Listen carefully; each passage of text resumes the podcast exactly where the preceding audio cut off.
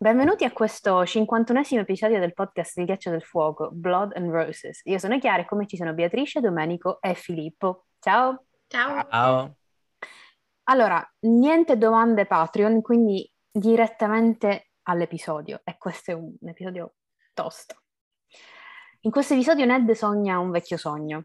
Sogna di volti dimenticati e di volti impressi nelle memorie, di un combattimento vinto a stento e una sorella distesa in un letto di sangue circondata da rose. Sogna di una promessa fatta quasi 15 anni fa su un letto di morte, circondato da fantasmi e sensi di colpa. Il risveglio non lo conforta. Davanti a lui un re debole e testardo, una regina orgogliosa e delle responsabilità da cui non può scappare. È un senso di impotenza e sconfitta che quasi lo sopraffanno. Spoiler warning era lettura, quindi parleremo di tutto e tutti, la serie, i cinque libri canonici, il mondo del ghiaccio e il fuoco, Fire and Blood, Antinag, eccetera, siete avvisati. Aggiungiamo anche che le traduzioni sono nostre, tendiamo a non usare la versione di Altieri. Allora, non c'è nemmeno bisogno di introduzione, questo capitolo è quello e lo conosciamo tutti. L'abbiamo letto tutti col fiato sospeso e le lacrime agli occhi, quindi accorciamo l'introduzione e andiamo al dunque. Anche se prima serve un mini ripasso di quello che sta succedendo fuori dalla capitale, allora abbiamo Daenerys che è arrivata a Vestotrak e che discute con Sergiora appunto di Robert e di, e di Ned e c'è una frase di Ned eh, soprattutto di Sergio che dice Ned è proprio un pezzo di merda. Eh, questo è molto interessante perché secondo me eh, non so se Daenerys si ricorderà o verrà a sapere che Ned è l'unica che l'ha difesa. Poi abbiamo Bran, Bran 5, che è l'episodio, cioè il, il capitolo in cui lui va fuori dal castello per la prima volta, però viene catturato e Rob fa la sua prima vera battaglia bellino, lui, eh, con, con, i metalupi e c'è Tion che scaglia la freccia per, sal- eh, per, salvare Bran e prendono Osha come prigioniere. E poi abbiamo Tyrion 5 che è il nostro cinquantesimo episodio, quindi non c'è bisogno di riassumerlo. Capitolo 39, quindi, del primo libro delle cronache, Eddard 10, 2 ottobre del, mille, del scusate, 1900, il 298 dopo conquista. He dreamt an old dream. Of three knights in white cloaks and a tower long fallen, and Liana in her bed of blood. Sognò un vecchio sogno di tre cavalieri con un mantello bianco, di una torre caduta da tempo e di Liana nel suo letto di sangue. Così inizia uno dei capitoli più iconici della saga, quello che tutti conoscono e ricordano quasi a memoria. La sequenza del sogno è tra le scene più fantasy dei cinque libri al momento, senza contare ovviamente i sogni di Bran e poi la nascita dei draghi in futuro. Quella che custodisce la chiave di volta di quello che doveva essere il mistero della saga, cioè la nascita di Jon Snow, il messia di A Song of Ice and Fire. Questa sequenza, lunga poco più di una pagina, una pagina e mezzo, rappresenta il legame tra passato e presente, è il collegamento tra la ribellione di Robert e i giorni in cui si svolge la storia, sempre presente fin da Ned, da Ned 1 e svelata man mano che si andava avanti con la lettura. Il mistero di cosa sia successo a Lianna ci viene presentato fin dalla prima scena tra Ned e Robert, da quel Lianna was fond of flowers, è il famoso Promise Me Ned, a cui Ned risponde qua a voce, ancora impastato di sonno e latte di papavero. L'immagine ricorrente di sangue rose, blu o nere che, circonda, che ci ricorda di lei. Insomma, il sogno è il culmine, l'apice di tutte le cose, di tutte le piccole cose che infatti si trovano riga dopo riga, tra un verso e l'altro, tra una linea di dialogo e la risposta. Siamo a più di metà dell'arco narrativo di Ned Stark, l'apoteosi della sua storia e dei suoi traumi. Da qui capiamo tutte le sue paturche sui Dane, le difficoltà nel parlare del passato e soprattutto della sorella. Messo di fronte a una lotta che ricordava a tratti quella della torre, accanto a un re che non fa altro che vivere nel passato e preoccupato per le figlie che gli ricordano costantemente i tratti del carattere di Lianna, Ned non ha come evitare quest'ondata inarrestabile di ricordi che culminano in un sogno che reprime da anni e tenta in tutti i modi possibili di bloccare per non farsi male. Il non farsi male è anche e soprattutto riferito ai sensi di colpa, in questo caso verso i suoi compagni di battaglia, Sir Mark Riswell, Howland Reed, l'unico sopravvissuto insieme a lui a quanto pare, cosa di cui dubitiamo fortemente, ma ne abbiamo già parlato, Lord Dustin, Theo Wall, Ethan Glover, soprattutto sopravvissuto alla furia di Eris, prim- di Eris II per poi morire poco dopo, e Martin Cassell, il padre di Jory. Non riesce a ricordare le loro facce, facce che si era promesso di non dimenticare mai. Anni fa Ned conosceva i loro volti come conosceva il suo, ma gli anni corrodono i ricordi di un uomo, anche quelli che ha giurato di non dimenticare mai. Nel sogno rosano ombre, spettri grigi su cavalli fatti di nebbia. Al contrario, ricorda i volti dei cavalieri perfetti, i tre cavalieri. che stranamente proteggevano la sorella e non il loro re, che a detta di Sir, o- di Sir Oswell e Sir Gerald sarebbe stato ancora sul trono se avessero combattuto al suo fianco. Eppure non andò così. I tre magi, perché a questo punto, visto la simbologia, siamo così, non erano né al tridente né in capitale, ma a Dorne, lontano da tutto e tutti, a guardia di una torre chiamata dal principe della gioia. Il discorso tra i quattro, cioè i tre cavalieri e Ned, lo scambio di battute poco prima dello scontro sa di poema epico, sa di Achille contro Ettore sulle, sotto le mura di Troia e di qualunque altro scontro leggendario scritto in letteratura. Non solo questo, ma si nota anche il crescendo del dialogo, un aumento nel ritmo man mano che si avvicina all'estrazione della spada dell'elmo indossato da Sir Arthur. Sta anche in questo la poeticità del passaggio, scritto e raccontato come fosse una leggenda arturiana. C'è Arthur là. Dico, abbiamo anche una spada magica, non manca praticamente nulla. Per quanto riguarda invece il ritmo, l'andamento del passaggio, Eliana di Girls Gone Canon eh, rifletteva appunto sulla metrica. Citava il verso più famoso della metrica inglese, che è il pentametro giambico, ispirato dall'endecasillabo italiano usato da Giacomo D'Alentini, Dante, Petrarca e Boccaccio. È stato portato ovviamente in Inghilterra da Geoffrey Chaucer, questo poi venne usato nei primi sonetti di Surrey, Wyatt e Spencer, e poi ovviamente arriva a William Shakespeare, che lo fece suo in tutto e per tutto. Per capirci, il to be or not to be, that is question, è pentametro giambico. La particolarità di questo verso è la struttura, che, eh, Domenico, eh, indica che è formato da cinque piedi giambici, vale a dire ciascuno composto da una sequenza sillaba breve e sillaba lunga. Un piede giambico è una sillaba non accentata seguita da una sillaba accentata. Il contrario del pentametro giambico è il trocheo, che procede invece per sillaba lunga, sillaba breve. Detto ciò, la sequenza del sogno potrebbe appunto essere letta come fosse un poema in versi. In particolare questo viene accentuato dalla forma dialogica del racconto. Il continuo botta e risposta si, per, si presta benissimo a questo tipo di lettura, che noi non faremo perché non siamo abituati a leggere in inglese con, con il ritmo del, del, del, del verso. Ultime due cose prima di concludere il mio discorso e dare la parola agli altri. La Torre della Gioia rappresenta un rito di passaggio fondamentale per Ned, cioè la chiusura della sua giovinezza e l'inizio della sua vita adulta, dalle illusioni e dai sogni alla cruda realtà dei fatti. Dopo l'esperienza traumatica, Ned si trova catapultato in un mondo che non gli appartiene, non voleva e a malincuore però deve accettare. Infatti dice, e ora inizia, disse Sir Arthur Dane, la spada dell'alba. Guinò alba e la impugnò con entrambe le mani. La lama era pallida come il latte, viva di luce. No, disse Ned, ora finisce. Mentre si univano in un impeto di acciaio e ombra, sentì le anne urlare. Eddard! chiamò. Una tempesta di petali di rosa volò dal cielo, volò in cielo macchiato di sangue, blu come gli occhi della morte. Lord, Lord Eddard chiamò ancora Lianna. Un, lo prometto, sussurrò lui. Lia, lo prometto. Um, a parte Lia, lo prometto che proprio i brividi, ragazzi, i brividi. Uh, la frase che colpisce a parte l'iconico dialogo tipo eh, Now it begins, no, now it ends, eh, tra Ned e Sir Arthur, è quella sul cielo macchiato di sangue e i petali blu di rosa. I petali di rosa associati agli occhi della morte mi sembrano un richiamo agli occhi glaciali degli estranei e la macchia di sangue nel cielo potrebbe essere la famosa cometa che vediamo più volte in Clash, soprattutto. Si alternano quindi nel sogno realtà e palesi metafore. Come abbiamo più detto volte, il sogno non è da prendere alla lettera, così come la torre buttata giù, gli unici due sopravvissuti e le otto tombe. Anche perché diamo per scontato che i sopravvissuti siano almeno tre, cioè Ned, Howland e il piccolo Jon Snow. Snow. Quindi siamo ancora qui a questo famosissimo sogno, il più famoso sogno di Song of Ice and Fire, quello su cui il fandom in 26 anni non ha ancora smesso di elucubrare. Ne abbiamo già ampiamente parlato nei video sulla ribellione, in particolare nella parte 7, ma anche nella parte 6, che vi consiglio di andare a riprendere, quindi tenderò in questo video a riassumere e rivisitare cose già dette, che abbiamo detto in quei video. Ehm, partiamo dal fatto che siamo nel contesto di un sogno, che per di più è un fever dream, cioè un sogno indotto dalla febbre. Ned è incosciente da sei giorni e sette notti, gli dirà dopo Ryan Poole al suo risveglio. È nel delirio della febbre indotta dalla grave ferita alla gamba. Insomma, è il Ned meno lucido che vediamo da inizio libro ed è tutto dire perché come abbiamo visto negli scorsi video, realmente lucido non è praticamente stato mai. E quindi al minimo in una situazione del genere prendere quello che leggiamo con le pinze, perché verità, ricordo, deformazione, delirio si mescolano in queste due paginette che infatti hanno molte incoerenze e problemi aperti proprio perché non possiamo prenderle per oro colato.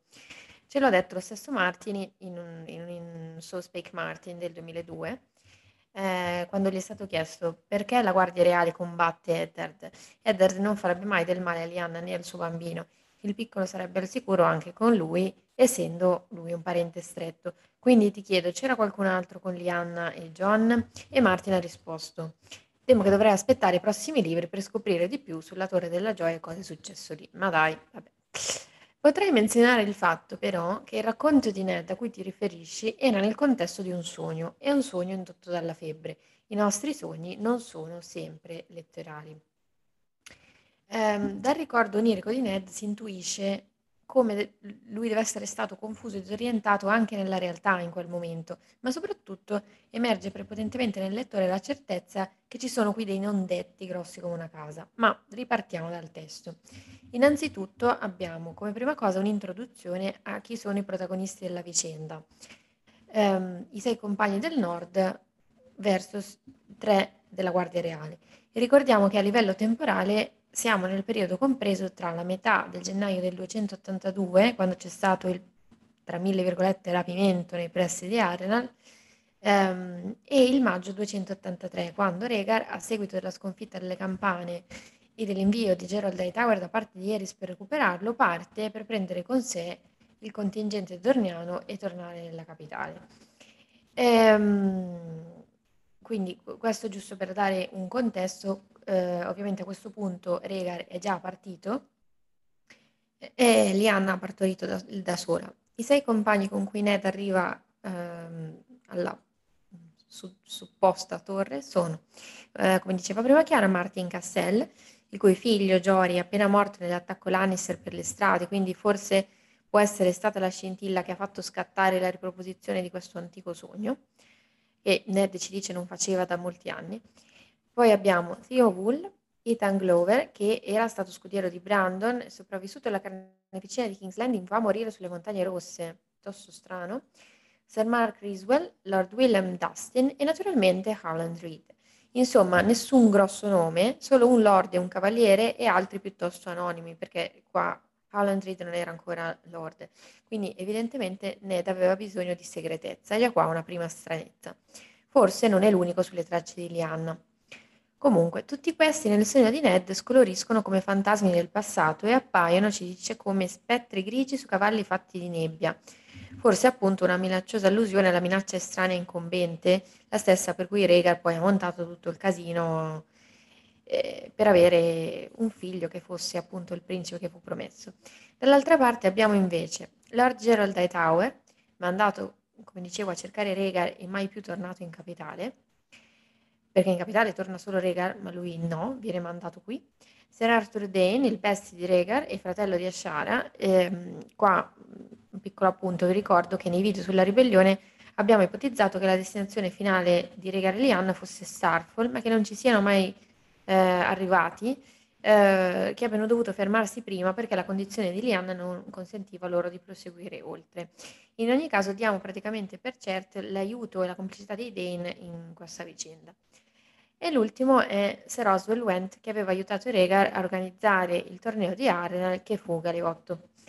La presenza più significativa è forse quella del Lord Comandante, cioè Hightower, che sappiamo essere un uomo ligio al dovere e al giuramento da guardia reale, quindi il giuramento al re, al punto di arrivare ad ignorare il voto cavalleresco di proteggere i deboli, ricordate la vicenda di Rella e lo stupro da parte del marito, in barba a qualunque umanità ed empatia, perché appunto lui come prima cosa sempre mette il giuramento di fedeltà al re. Ehm, poi, ehm, a chiudere la parentesi di questo sogno, che, che, poi analizziamo per ultimo, quando Ned è già sveglio, più o meno, insomma, è un è ancora un po' rimbambitino, ma insomma lo hanno svegliato, abbiamo l'indicazione del dove, che è l'unica che abbiamo in tutta la saga. It was said that Rhaegar had named that place the Tower of Joy, but for Ned it was a bitter memory. Cioè, si diceva che Rhaegar avesse chiamato quel posto la Torre della Gioia, ma per Ned era un ricordo amaro. La torre, tra molte virgolette, perché non, sempre che sia una torre non lo sappiamo, questo è quello che vediamo, ma appunto non sappiamo se questo che Ned ci dice corrisponde o meno a verità o quanto ci sia somigliante al vero in quello che ci dice, è situata nelle montagne rosse. Questo è l'unico dato su cui non ci piove. Per tutto il resto non ci sono certezze. Anche qui ci sono i video sulla ribellione in cui abbiamo disquisito a lungo in lungo e il largo della possibile posizione della torre, del territorio di appartenenza, vi consigliamo di andare a riprenderli. Eh, diciamo qui soltanto che si trova in una sorta di terra di nessuno nelle Marche Dorniane, che storicamente sono sempre state contese tra Dorn, le terre della tempesta e l'altopiano, senza un confine ben definito. Eh, siamo comunque sufficientemente vicini ai Dane, per questo abbiamo ipotizzato che stessero andando a Starfall, eh, che possono venire in aiuto in questo luogo, probabilmente loro stessi hanno consigliato questo luogo, ma eh, deve essere comunque un posto abbastanza nascosto perché siamo vicini anche ai Martell, che Lianna non la possono proprio vedere. Il nome Torre della Gioia, che eh, ci viene scritto minuscolo, non è un nome proprio del luogo, ma un nomignolo appioppatoli da Regar. Perché chiamarla così, a parte il palese riferimento alla Joyous Guard arturiana, cioè il castello dove Lancillotto porta Ginevra e loro hanno questo affair? Il nome potrebbe fare riferimento cioè la, la scelta di Regar potrebbe fare riferimento a un auspicio di futuro felice eh, se presupponiamo che Lianna e Regar si siano effettivamente sposati e inoltre hanno un, in arrivo un bimbo che è il principe che fu promesso che da lui era così tanto atteso. Ma veniamo al dialogo. Um, ve lo leggo in traduzione, anche se in realtà questo dialogo, eh, come diceva prima Chiara, cioè, in lingua originale è ritmato al punto tale che, eh, non so, leggerlo in traduzione forse non, non gli rende molto giustizia. Um, non so, ma quasi quasi lo leggo anche in lingua originale, se non è troppo lungo. Um, sì, dai. Vai, secondo me leggi in originale perché secondo, è un pezzo cioè, canon, se, comunque, secondo me... conosciamo tutti cosa sta dicendo. Dai. È un po' lunghino, però sopportatemi, poi lo, lo leggo anche in italiano. I looked for you and the trident, Ned said to them. We were not there, Sir Gerald answered. Woe to the usurper if we had been, said Sir Oswell. When King's Landing fell, Sir James slew a king with a golden sword, and I wondered where you were. Far away, Sir Gerald said. Oreris would yet sit the Iron Throne, and our false brother would burn in seven hells. I came down on Storm's End to lift the siege, Ned told them, and the lords Tyrell and Redwine dipped their banners, and all their knights bent the knee to pledge us fealty. I was certain you would be among them. Our knees do not bend easily, said Sir Arthur Dane. Sir William Darys fled to Dragonstone with your queen and Prince Viserys. I thought you might have sailed with him. Sir William is a good man and true, said Sir Oswell. But not of the Kingsguard, Sir Gerald pointed out. The Kingsguard does not flee. Then or now, said Sir Arthur, he donned his helm. We swore a vow, explained old Sir Gerald. Quindi, vi ho cercati sul tridente. Non eravamo lì, guai all'usurpatore se ci fossimo stati. Quando Approdo del Re è caduta, Ser Jamie ha ucciso il vostro re con una spada dorata e mi sono chiesto dove foste. Lontani, disse Sir Gerald, o Eris siederebbe ancora sul trono di spade e il nostro falso fratello brucierebbe nei sette inferi. 3. Sono sceso a capotempesta per rompere l'assedio e Lord Tyrell e Redwine hanno calato i loro vessilli e tutti i loro cavalieri si sono inginocchiati a giurarci fedeltà. Ero certo che sareste stati tra loro. Le nostre ginocchia non spiegano facilmente, disse Sir Arthur Dane. 4. Sir William Dari è fuggito a Dragonstone con la vostra regina e il principe Viserys. Pensavo che forse foste partiti con lui. Sir William è un uomo buono e fedele, disse Sir Oswell, ma non della Guardia Reale, osservò Sir Gerald. La Guardia Reale non fugge. Né allora né ora, disse Sir Arthur, indossò l'elmo. Abbiamo fatto un giuramento, spiegò il vecchio Sir Gerald. Innanzitutto, il tono e la costruzione di questo dialogo, ne parlava già Chiara, ha un sapore rituale.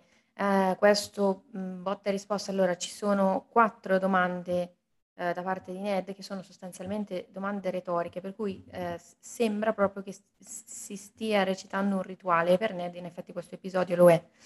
Ehm, è assolutamente irrealistico come dialogo, cioè che lui si metta lì a dirgli eh, sono andato sul tridente, non, vi ho cercati, e loro dicono non eravamo lì, guarda l'usurpatore. Cioè, mm, poi, quando è del re è caduta, Ser Jamie ha ucciso il vostro re, mi sono chiesto dove foste, lontani, bla bla. Cioè, è chiaro che non è un modo realistico di dialogare. eh, è stato scritto appunto come fosse preso dall'epica. È, è, è un passaggio poetico. Eh, già questo basterebbe per dirci quanto quello che stiamo leggendo non sia la verità dei fatti, ma la versione di Ned offuscata dalle nebbie del ricordo, tant'è che lui stesso ci dice um, The years leach the man's memories, cioè eh, gli anni succhiano le, risucchiano le memorie di un uomo come una sanguisuga, anche quelle che ha giurato di non dimenticare mai. E, e inoltre la sua versione è anche alterata dal trauma che ha subito, chissà quant'altro. È quindi uno degli esempi più lampanti di narratore inaffidabile che abbiamo in A Song of Ice and Fire. Guarda caso padre e figlia, Ned e Sansa sono simili anche in questo, dato che appunto Sansa è l'altro famosissimo esempio eh, che insomma tutti conoscono di narratore inaffidabile, ce ne sono tanti, però forse loro due sono più, i più lampanti. Secondo punto, eh, cosa sappiamo? Eh, cosa sanno anzi le guardie reali? Sappiamo che le guardie reali conoscono l'esito della battaglia del Tridente, Difatti non fanno una piega, gli rispondono guai all'usurpatore se ci fossimo stati, quindi sanno che Regan è morto e che Robert ha vinto la guerra. Inoltre sanno già del sacco di King's Landing, del tradimento di Jamie e della morte di Eris. Questi tentativi, qualcuno gliel'ha detto, mm. i tentativi di Ned di dire loro tra le righe che se stanno seguendo ordini di Regan o Eris possono anche smetterlo di farlo dal momento che sono morti, vanno a vuoto perché il loro motivo per essere in questo luogo Trascende Rhaegar o Eris, nonostante probabilmente sia stato proprio il principe a ordinare a Geralt di andare lì a proteggere il suo erede, perché il motivo per cui sono lì ha a che fare innanzitutto con il rispetto del loro giuramento. Ned fa anche notare che la guerra è finita, ma loro combattono ancora perché evidentemente c'è ancora qualcosa, o meglio qualcuno, da difendere, e questo qualcuno non è Viserys. Martin stesso nell'intervista che ho citato in precedenza ha confermato che le guardie reali sapessero cosa, o meglio chi, c'è nella torre. Terzo punto. Questo scambio ci dice che Lianna e Regar devono essersi sposati, eh, di questo appunto abbiamo parlato già nei video della ribellione, risintetizzo, eh, devono essersi sposati all'inizio della loro fuga se vogliamo che John sia un figlio legittimo, cioè nato nel matrimonio. Le guardie reali infatti fanno notare che William Darrell, cioè l'uomo che sta proteggendo Rella e Viserys, non è una guardia reale, a differenza loro che non possono fuggire, sono obbligati a rimanere lì per il giuramento che hanno fatto.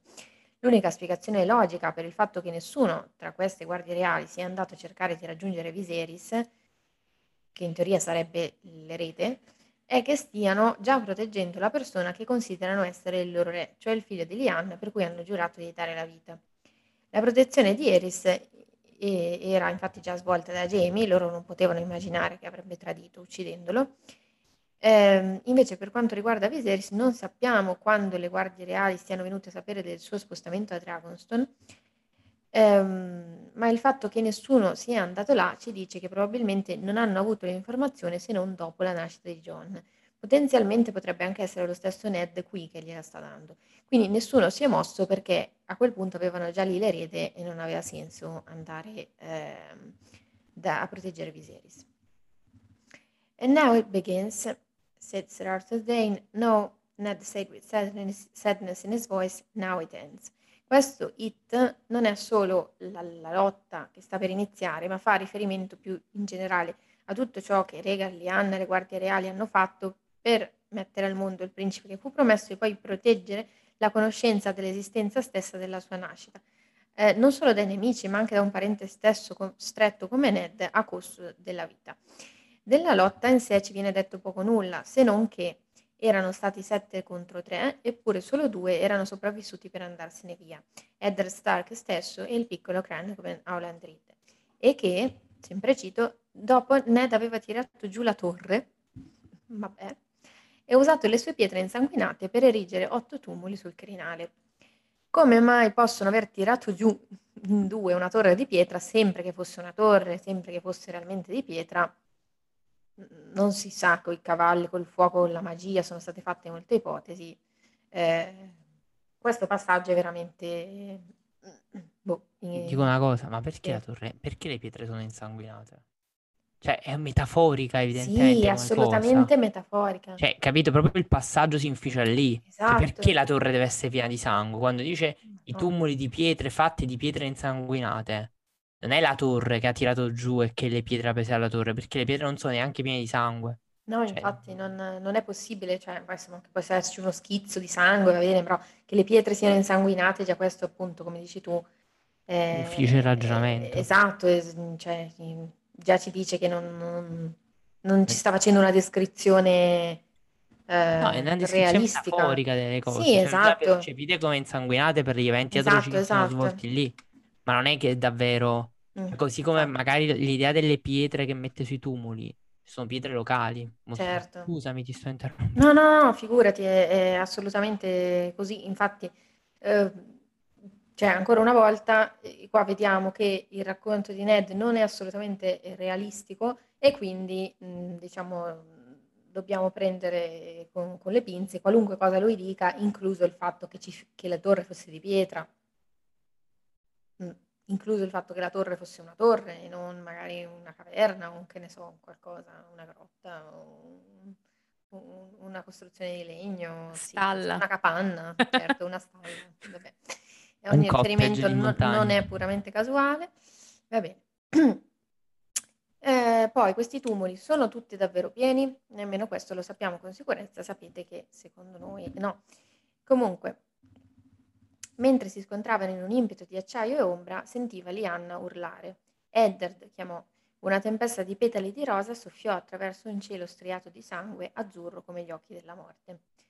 Non sappiamo se Lianna stesse davvero gridando durante il combattimento, anche qua, gridare quando sei senza forze, in, in agonia, è un tantino difficile. Cioè che lui nel, nel casino della battaglia la senta gridare, va da fuori, va o se sia solo l'immaginazione di Ned, più probabilmente. Comunque questo breve accenno al suo momento con Lianna è solo un pezzo del puzzle che do- dobbiamo mettere insieme con quello che ci è già stato detto nel primo capitolo di Ned, cioè Promettimelo aveva gridato in una stanza che odorava di sangue e di rose. Promettimelo, Ned. La febbre le aveva tolto le forze e la sua voce era sottile come un sussurro, ma quando lui diede la sua parola, la paura se ne andò dagli occhi di sua sorella. Ned ricordò il modo in cui aveva sorriso allora, quanto forte le dita di lei avevano stretto le sue mentre lasciava andare la vita, mentre i petali di rosa cadevano dal suo palmo morti e neri. Dopo questo non ricordava nulla, lo avevano trovato che stringeva ancora il suo corpo, ammutolito dal dolore.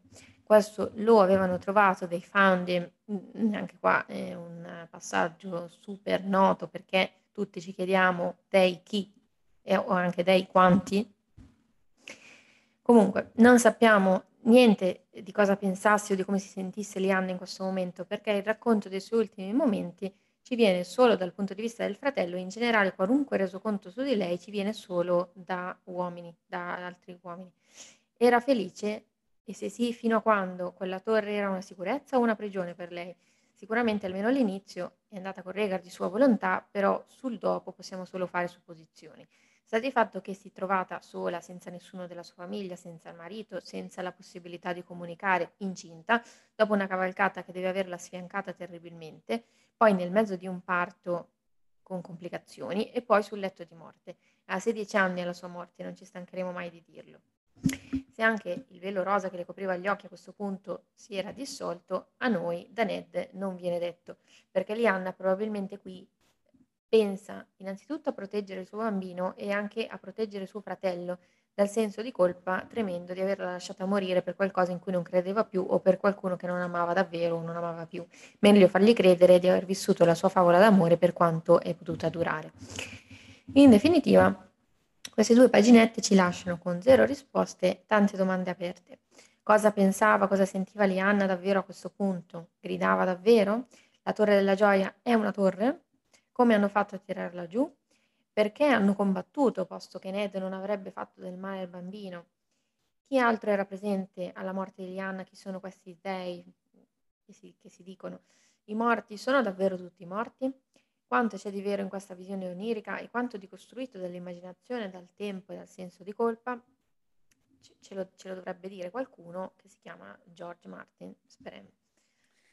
Ti, mi inserisco qua soltanto per dirvi, ho avuto un flashback quando Bea stava leggendo il dialogo.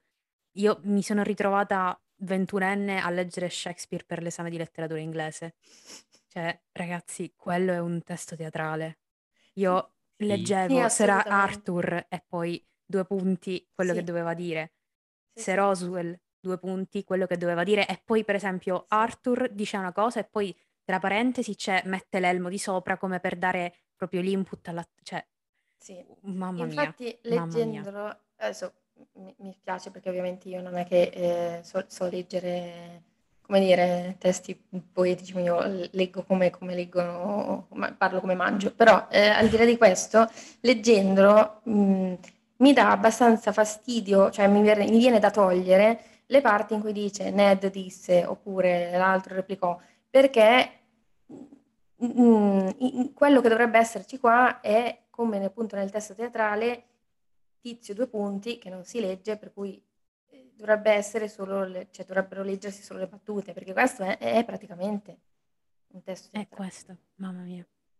Vero. E, e, qua mi viene in mente quei disgraziati che tentano di fare lo spettacolo teatrale sulle ribellioni.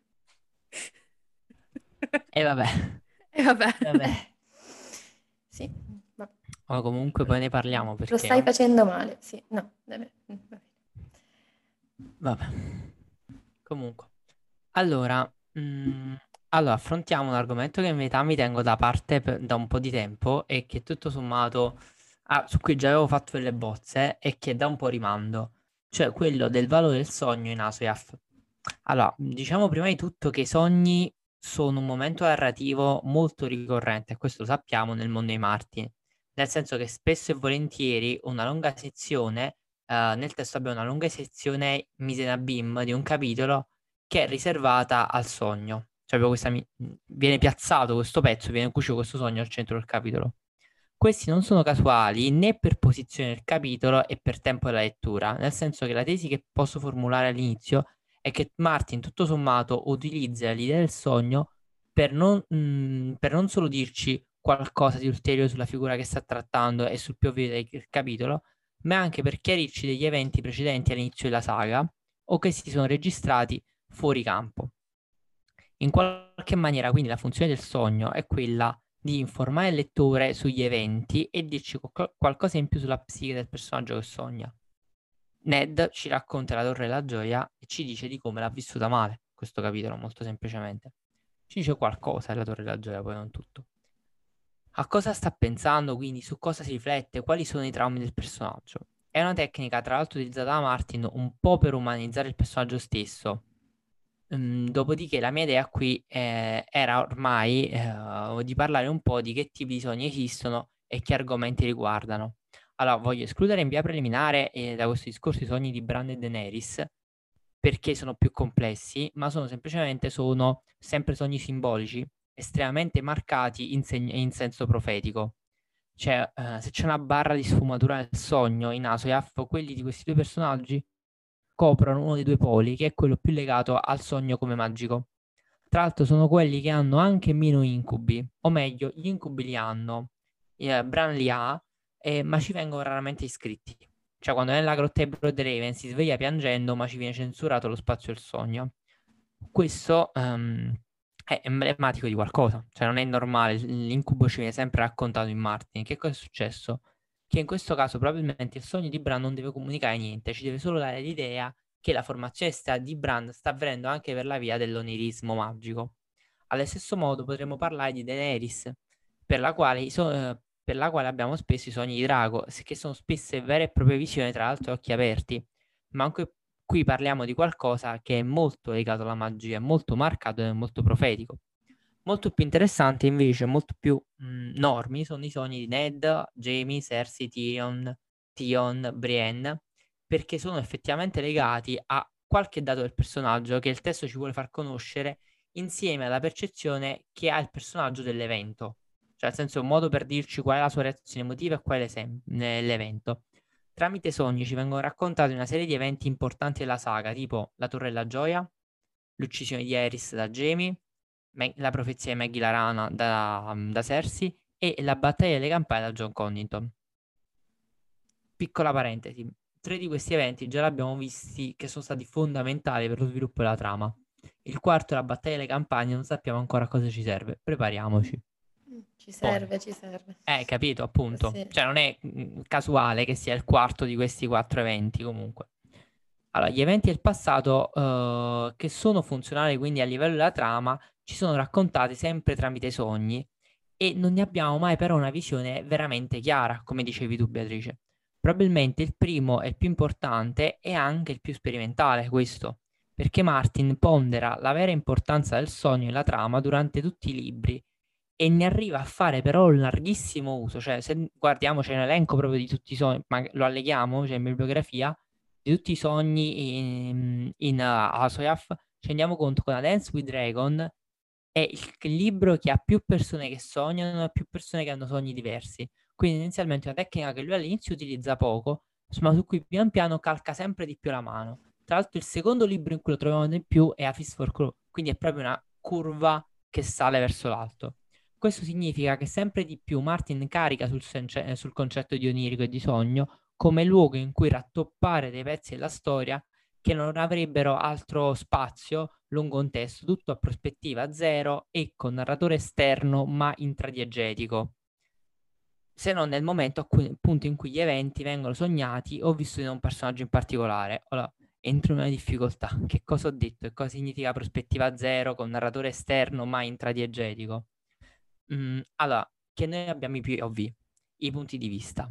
Che cos'è un punto di vista? È il luogo in cui è posta la telecamera che ci fa vedere gli eventi che accadono.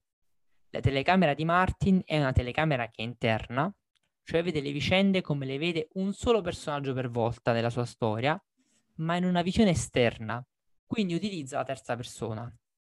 Quando leggiamo nel capitolo He Dreamed an Old Dream, siamo sicuri che Eddar sta sognando, ma non è Eddar che ci, sa- ci sta raccontando ciò che sta accadendo. Cioè non è Eddar che ci dice che cosa ha sognato, se no avremmo avuto I dreamed an old dream, che mi rendo conto che sembra, mi rendo conto che sembra un'inezia, nel testo una sottilezza, ma che sottigliezza, ma cambia moltissimo. Cioè, stiamo guardando quello che vede Nerd, ma non siamo Ned nel libro, siamo un'entità staccata da lui, che però ha gli stessi punti di riferimento sul reale.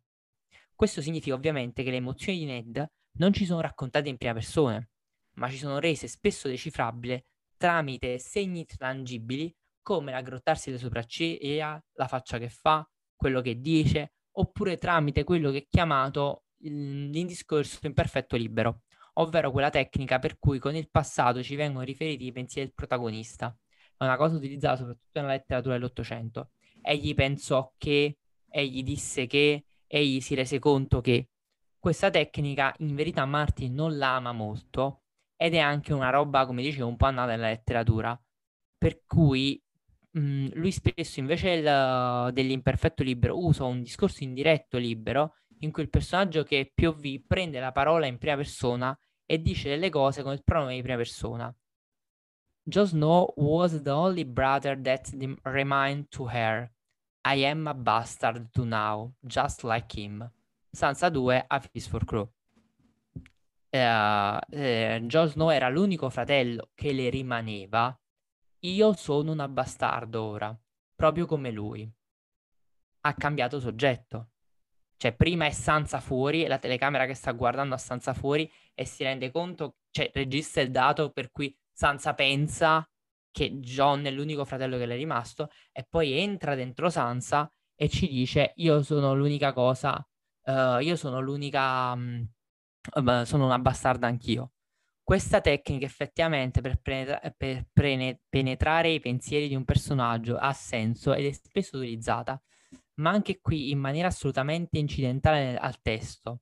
Riporta pensieri sul presente, stati d'animo difficili da comunicare in un altro modo, buttando la psiche del personaggio nella narrazione. In pratica questi piccoli sono dei piccoli cambi di prospettiva per cui il narratore da esterno in terza persona, appunto, diventa interno, intra- in verità da extradiegetico diventa intradiegetico, uh, ovvero e passa in prima persona. In più però questo narratore, scusate, ho detto questo narratore passa da esterno a interno, ma resta sempre intradiegetico, ovvero è interno alla storia, vive gli eventi nel momento in cui li vede il personaggio, non anticipa niente e non ci dà informazioni su quello che è stato prima o dopo. Sansa pensa che Jon Snow sia l'ultimo fratello che le resta la, il narratore che è esterno, che parla in terza persona di Sansa, ci dice solo quello che Sansa sa nel POV di Sansa. Lei pensò, eh, Jon Snow è l'unico fratello che le rimaneva, lo afferma, anche se il narratore sa benissimo che questa cosa è sbagliata. Per cui abbiamo una prospettiva zero, per cui il narratore non è onnisciente, non sa niente più del personaggio di quel capitolo, ne mima il suo punto di vista, per cui un personaggio ne rende, eh, se ne vede un altro che noi già conosciamo per la prima volta nella narrazione, viene, questo personaggio ci viene descritto come assolutamente nuovo, straniato, senza che noi talvolta da lettori possiamo riconoscerli, nonostante il narratore già ce l'abbia presentato, ci viene ridescritto come se fosse la prima volta. Rally, no, un colpo al cuore, il quale l'aveva lasciata, mio lord, lei sussurrò lord, lui uh, si il ragazzo si spinse indietro e i capelli neri uh, e, uh, e uh, son, girò gli occhi. Sono solamente un fabbro. Questo è il modo in cui in A Fist for Crow Brienne ottava ci descrive Gendry. Gendry noi la già lo conosciamo tantissimi capitoli da Aria, però qui di nuovo ci viene presentato ed ha una, eh, ci viene presentato ed ha una visione del tutto diversa. Ma questo è il modo in cui ci viene raccontato in pagina, quindi perché di nuovo? Perché il primo incontro con Brienne e Brienne non l'ha mai visto. Per cui se la telecamera deve stare a fianco a Brienne, prendendo Brienne in terza persona, ma restituendo una prospettiva che non sa niente di più di quello che sa Brienne, il personaggio ci deve essere ripresentato. Quindi abbiamo una pr- prospettiva zero.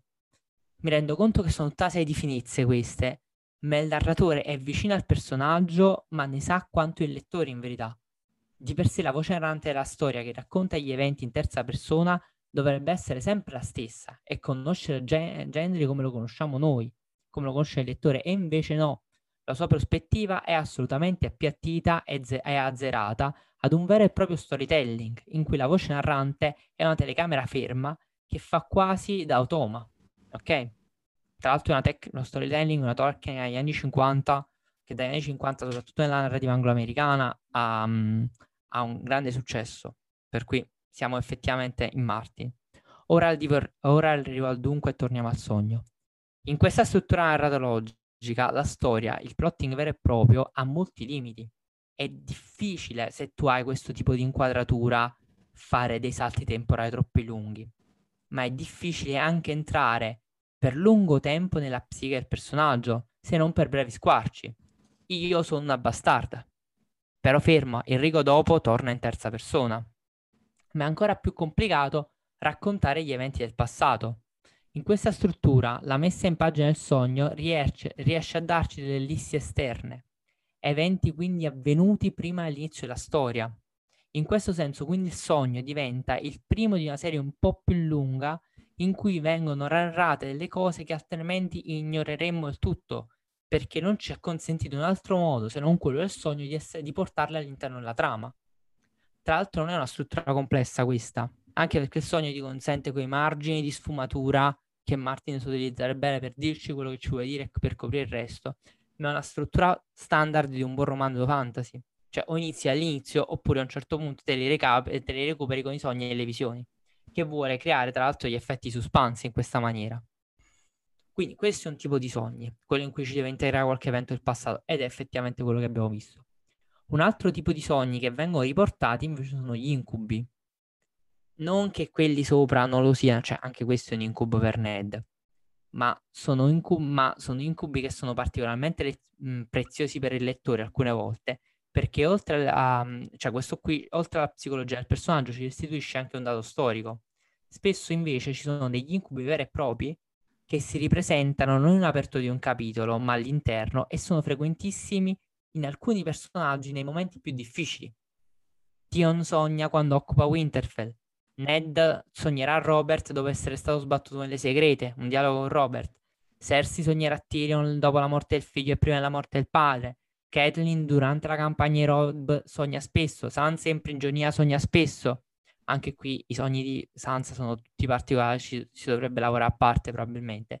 Jamie sogna moltissimo durante il periodo ad Arrenal, dopo Arrenal e in capitale mentre veglia il corpo del padre.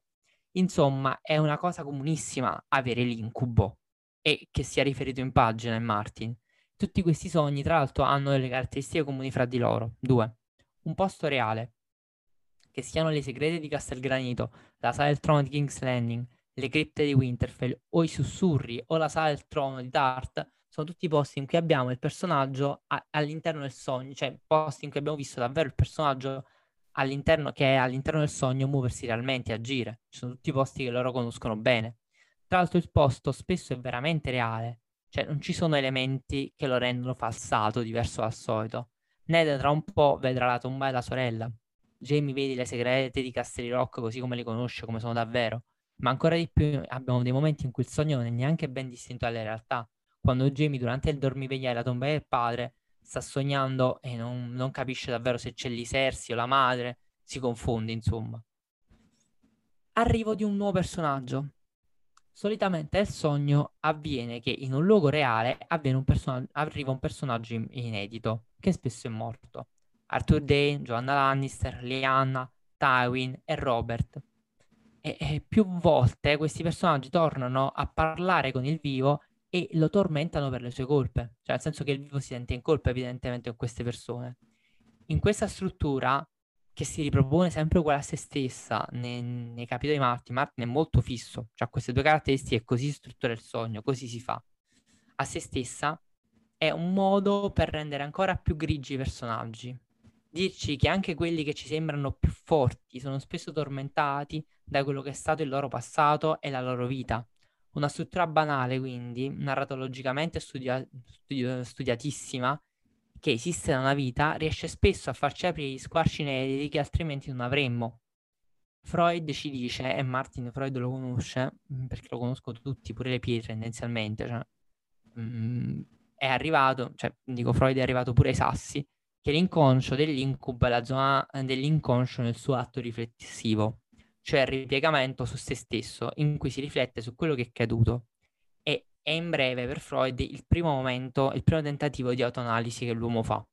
Ora, se questa cosa sia valida, mm, non è un dato che ci interessa, probabilmente è stato, Freud è stato quasi tutto quanto smentito, tranne piccole eccezioni. Ma a me sembra interessante che davvero Martin lavori su questa linea, cioè nello, nello studiare il prospetto psicologico del personaggio, infatti la dimensione onirica ha un ruolo fondamentale ed è lì a sottolineare che Martin, c'è da sottolineare tra l'altro che Martin non, dà, mh, mm, non introduce mai nei sogni elementi simbolici. Le profezie sono piene di simboli, ma sogni, nei sogni il ruolo fondamentale del carattere psicoanalitico del personaggio sta nel dialogo con l'altro. Un vivo che parla con un morto, sempre. In questo caso un vivo che parla con più morti.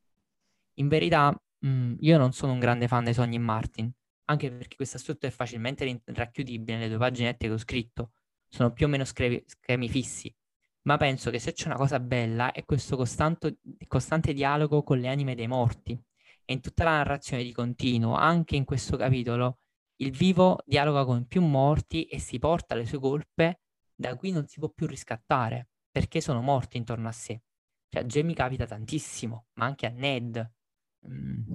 Il sogno quindi diventa il luogo dell'onirico a livello, che a livello tematico è una vera e propria discesa negli inferi, non tanto dantesca in verità, ma proprio di Odisseo, quella in cui con un sacrificio di sangue evoca le anime dei morti della guerra di Troia, i suoi compagni i suoi nemici, e si li fa palesare davanti, li guarda in faccia uno a uno e guarda le sue colpe e i suoi meriti nei suoi confronti.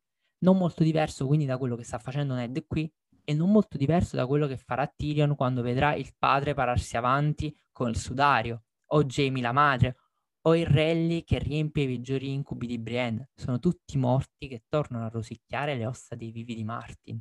E Martin lo rende benissimo con questa ossessività nella narrazione dell'incubo. Un'ossessione antichissima, ma non di tutti i contesti. È l'ossessione degli eroi medi, quelli che cercano di cavarsela, ma ci riescono appena, che spesso non si salvano neanche e che possono fallire. Non è un caso che il riferimento che facevo Ulisse non è eh, Odisseo come colui che vede i morti, non l'Achille in battaglia. Cioè, Odisseo è un, eroe modesto, è, è, tra i principi greci, uno che tutto sommato, più che la spada, ha usato la testa, e nella sua testa tornano gli eroi del trono di spade. Negli assi quindi paradigmatici eh, dei temi del testo letterario, nell'affrescare la sfera, la sfera psicologica del personaggio, Parti non esce sa che il vero grigio sta nella parte di chi non ha, ha delle, sta dalla parte di chi non ha le questioni eh, risolte, ma soprattutto da chi non le può più risolvere, con i morti, appunto, il dialogo col morto. C'è tra l'altro una frase dell'Orestia di Eschilo che mi è sempre piaciuta molto. Quando Oreste uccide Gisto, l'amante della madre Clitennestra, per vendicare il padre Agamennone, e prima di uccidere la stessa madre, arrivano a Clitennestra che è sul palco le urla di Egisto e la donna sulla scena chiede cosa stia succedendo effettivamente. Ha un servo a quel punto si affaccia sulla scena e nel raccontare l'omicidio di Oresti appena compiuto, il servo esordisce con io dico che i morti vengono a uccidere i vivi, io dico che i morti uccidono i vivi. Il naso Affa è la stessa cosa, cioè Martin fa in modo che i morti uccidono i vivi. La testa di Ned Stark sta sul patibolo dal giorno dopo la morte di Anna.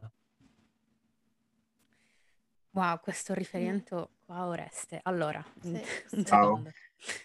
Wow, Sempre bello. è sempre bellissimo. Comunque, allora, eh, finiamo col sogno perché evidentemente non c'è più niente da dire perché sono davvero una paginetta e mezza, ragazzi, niente di particolare. Io quando l'ho riletto ho detto è pochissimo, ma in questo poco c'è un'immensità. Comunque, finita la sequenza del sogno, il passaggio alla realtà su carta è abbastanza liscio, nel senso che c'è una continuità. Il Lord Eddard, detto da Lianna, viene trasferito poi a Vion Pool. Che per Ned però è un po' traumatico, eh? Perché fa fatica a ristabilire il filtro bocca-cervello e a stento trattiene il segreto. Cioè, ragazzi, è a tanto così. A tanto così. Mamma mia, non, non so come fa. Eh, risulterà infatti in uno sforzo titanico man mano che andiamo avanti nel capitolo a non urlarlo questo segreto. Ehm, insomma, l'attendente lo informa che il re vuole parlare con lui non appena si fosse svegliato. Ned non è esattamente nelle migliori delle forme, è sconvolto dal ricordo, non è lucido e tra pochissimo sarà molto molto arrabbiato. Tenta di chiamare Jory, ma si ferma in tempo, pensando di- che il pover'uomo dovrà essere seppellito a Winterfell accanto al nonno e non al padre che riposa giù a Dorne. Doveva essere suo nonno perché il padre di Jory era sepolto molto più a sud. Martin Cassell era, molto- era morto con gli altri. Ned aveva poi abbattuto la torre e aveva utilizzato le sue pietre insanguinate per costruire otto tumuli sul crinale.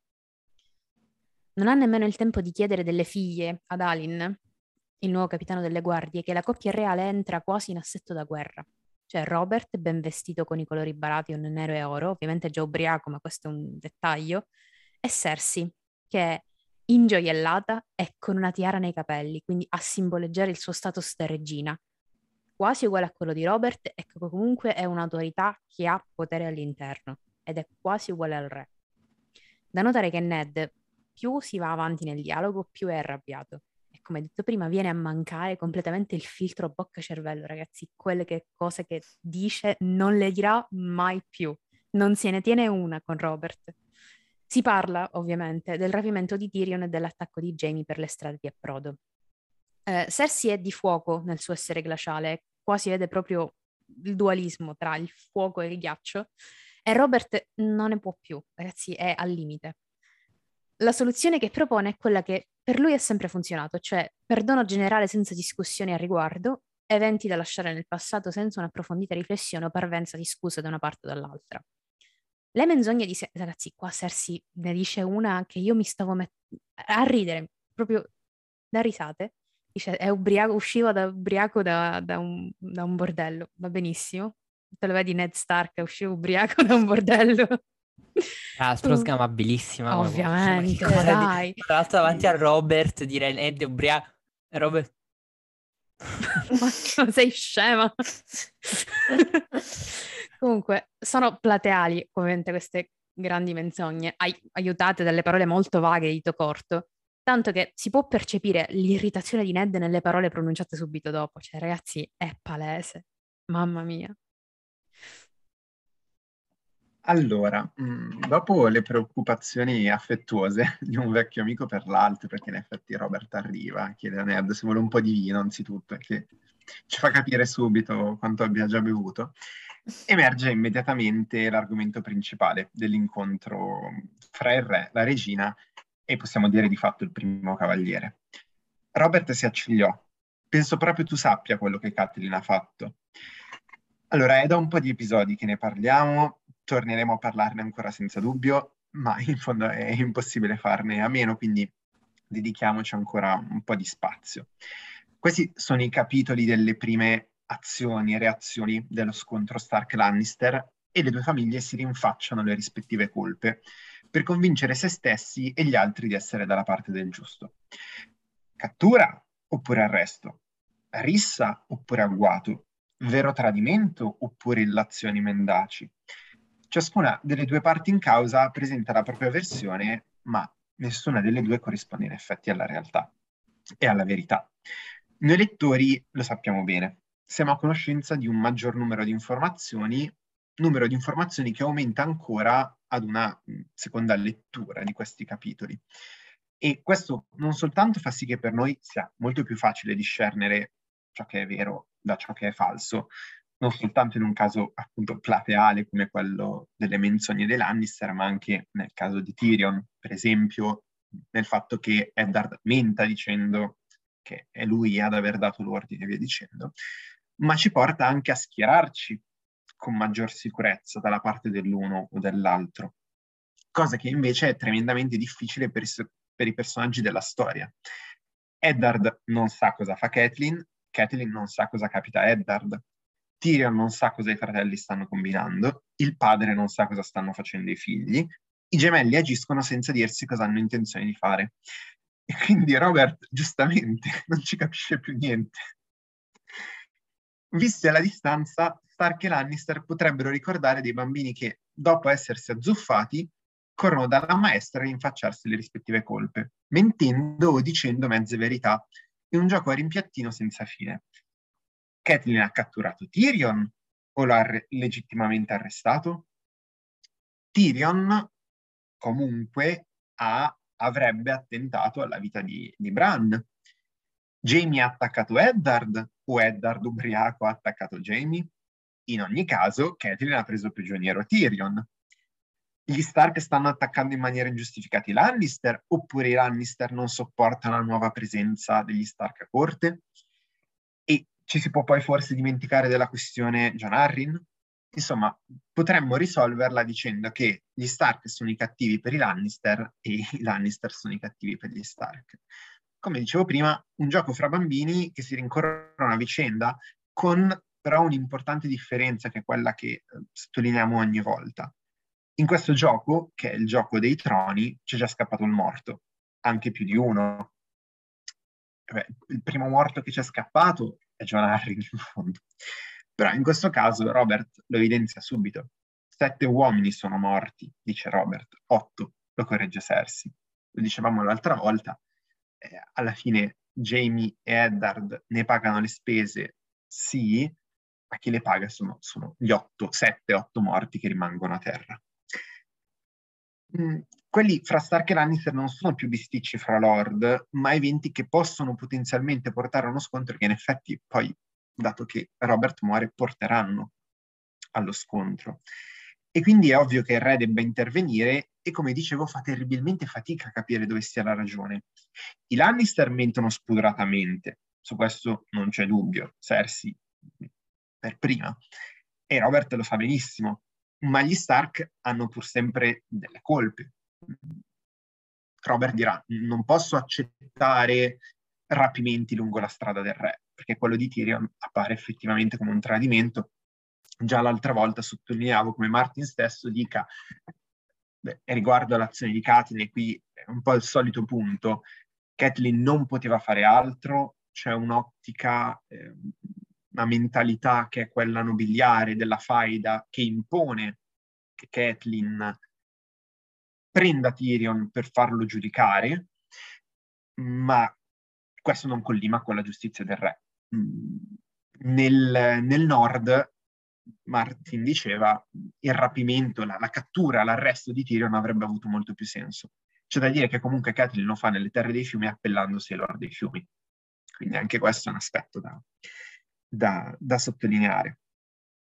In ogni caso, appunto, gli Stark hanno delle colpe eh, e mh, le mezze verità e mezze menzogne di dito corto non aiutano. La soluzione di Robert, come diceva Chiara, è quindi una non soluzione. Ripristinare lo status quo ante, o almeno fingere di farlo, e costringere Lannister e Stark a fare pace fra di loro. O anche in questo caso, almeno fingere di farlo. Eh, Robert fa quello che, come Eddard ci ha detto nello scorso capitolo, gli viene particolarmente bene da sempre. Chiudere gli occhi su ciò che non vuole vedere. C'è del marcio a Westeros, visto che prima si parlava di Shakespeare. Robert lo sa benissimo, ma non vuole affrontare il problema di petto. Non vuole, ma in questo caso si può dire in parte non può. Eh, ci sarà tempo per ridurre il potere di Lannister a corte, fa capire Robert a Eddard, e spetterà proprio a Eddard fare il lavoro sporco arginando nell'espansione, ma non in questo modo, non così in fretta.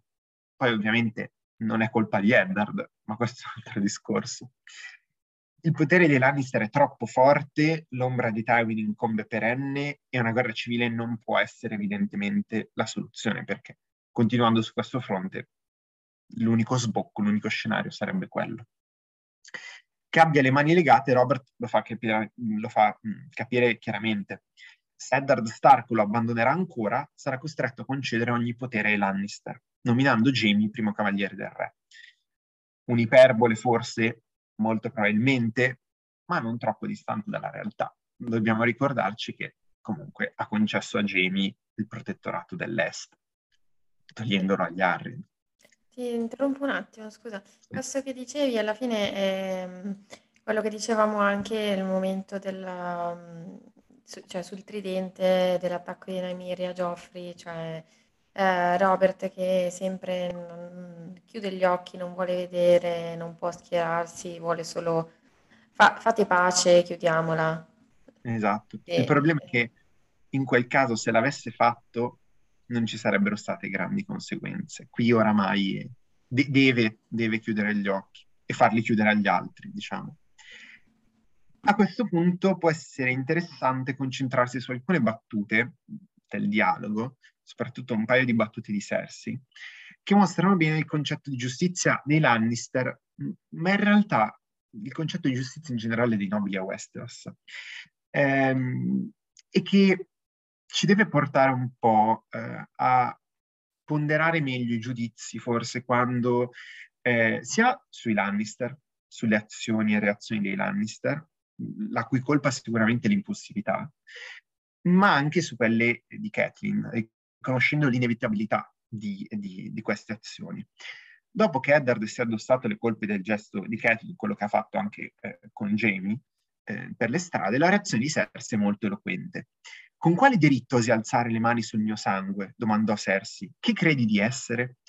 È la classica reazione Lannister da tu non sai chi sono io. Eh, lo abbiamo già detto più volte, i Lannister della fine del III secolo sono particolarmente suscettibili quando è in ballo il loro onore e non accettano di rispondere a nessuno, tantomeno ad un uomo che, benché loro pari, giudicano inferiore. I Lannister oltretutto ragionano oramai tutti da famiglia reale la famiglia reale sarebbero i Baratheon e alcuni Lannister, ma di fatto mm, Cersei e gli altri Lannister hanno ragionato da sempre, da Tywin in avanti, come, come se fossero al pari dei reali.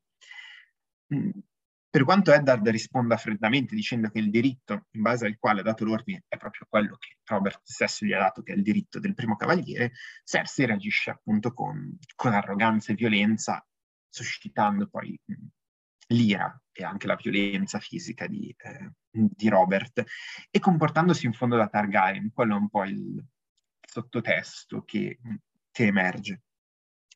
Il suo modo di ragionare, certo, è estremizzato così come quello di tutti gli altri Lannister di questa generazione, ma non è molto dissimile da quello di tutti gli altri nobili del continente occidentale, appunto. Non è, quest- non è mai questione di giustizia o non giustizia, ma è una questione di sangue su due livelli, diciamo un livello orizzontale e un livello verticale. Eh, a livello orizzontale, un'offesa a un membro della famiglia è un'offesa a tutta la famiglia. Questo lo vediamo con Lannister, nel momento in cui viene toccato Tyrion, si muovono in sostanza tutti e tre. Eh, si muove il padre, si muove il fratello e si muove la sorella. Ma è anche quello che in fondo fa Catelyn, e che poi fanno, fa, fa Liza e poi in fondo anche i talli. Nel momento in cui offendi un membro della famiglia, tutti gli altri si muovono, anche di una consorteria molto ampia che riguarda più famiglie. A livello invece ori- eh, verticale, un'offesa a un nobile è inaccettabile in quanto il suo sangue è un sangue superiore. Eh, per dirla alla latina, sono i, i nobiliores, appunto i più nobili, eh, gli intoccabili, che pretendono di essere giudicati in maniera differente rispetto al resto della popolazione, che sono gli migliores. Questo l'abbiamo visto già in, in molti casi, anche nel caso di, dello scorso capitolo di Tyrion. Tyrion si chiede proprio, a me forse va bene, perché sono un Lannister, già qui mi odiano tutti, ma un poveretto qualsiasi, eh, Robert Arryn probabilmente l'aveva già fatto volare giù dalla, dalla porta della luna. A riprova di ciò, Cersei non presenta prove effettive a difesa dei propri fratelli, ma invoca al contrario il legame di sangue che li regala Robert e che dovrebbe portarlo a prenderne le parti a prioristicamente. Jamie e Tyrion sono fratelli anche tuoi, per tutte le leggi del matrimonio e i legami che condividiamo. Gli Stark hanno cacciato uno di loro e imprigionato l'altro. Quest'uomo ti disonora ad ogni suo respiro, e tu comunque te ne stai lì calmo, a chiedergli se gli fa male la gamba e se vuole un po' di vino. Ora, mh, mm, beh, no, non c'è bisogno di dire come questo, questa strategia di Cersei sia, non solo serva a poco, abbia poco effetto su, su Robert, ma sia quasi controproducente. Cioè, dire ad uno che eh, sarebbe ben contento di vedere i propri fratelli abbandonati su un'isola deserta, con uno praticamente ci è riuscito a farlo, pensa ai due fratelli di sangue, cioè due fratelli per legame matrimoniale, di cui uno è un nano, l'altro è sterminatore di re. Vabbè, la, lascia giustamente il tempo che trova, però il punto, il legame è, è, è proprio quello e ci fa capire perché la spirale di azioni sia una spirale che cresce man mano, perché anche Eddard copre Kathleen comunque, perché è la moglie, ma perché si fa parte dello stesso nucleo familiare. È il motivo per cui eh, quando eh, la montagna viene mandata da, da Tywin nelle terre dei fiumi, l'unico che inizia, che dice no, aspettiamo, mandiamo gli uomini da, da Re Robert eh, per, eh, per far giudicare dalla giustizia del re è Oster. Ma Edmure è già pronto a dire questa azione è fatta per quest'altra azione, quindi ci dobbiamo preparare e via dicendo. E quindi appunto questo deve portare, direi, a valutare meglio tutta la spirale, a vedere come, per quanto siamo portati a schierarci dalla parte degli Stark, anche loro abbiano delle colpe in quanto non hanno capito bene la situazione, uno, a differenza dei Lannister che mentono, ma due soprattutto rispondono alle stesse ottiche. Semplicemente, come si diceva nello scorso capitolo di, di Eddard, i Lannister tendono a rispondere in maniera più violenta e immediata, per distruggere immediatamente l'avversario, mentre Eddard, qui lo vediamo, dice sì, ok, sono stato io a dare l'ordine, quindi cercano di far rientrare in un'ottica legale. I Lannister no, mentono, compiono il male e poi mentono. Bellissima, i Stark non hanno capito, hai ragione perché è più zero. comunque vorrei dire che Filippo è riuscito a parlare dei talli. Ce li abbiamo infilati pure in questo episodio. Anche qui. Vabbè. Ma siamo anche questi, senza terra dei fiumi noi non viviamo.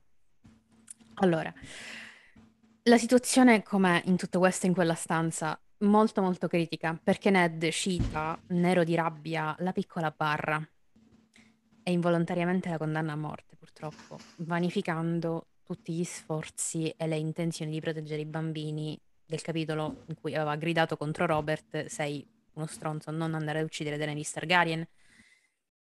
Ed esplode qua un, un episodio che io reputo il punto più basso di Robert ed è una violenta sveglia per Ned e è, uhm, quando praticamente prende a schiaffi la moglie, dice, ehm: "Se qualcuno avesse osato parlare a un Targaryen come ha fatto lui con te, perché Ned ha detto: "È il tuo concetto di giustizia", eccetera, eccetera", dice: "Mi hai preso per Eris?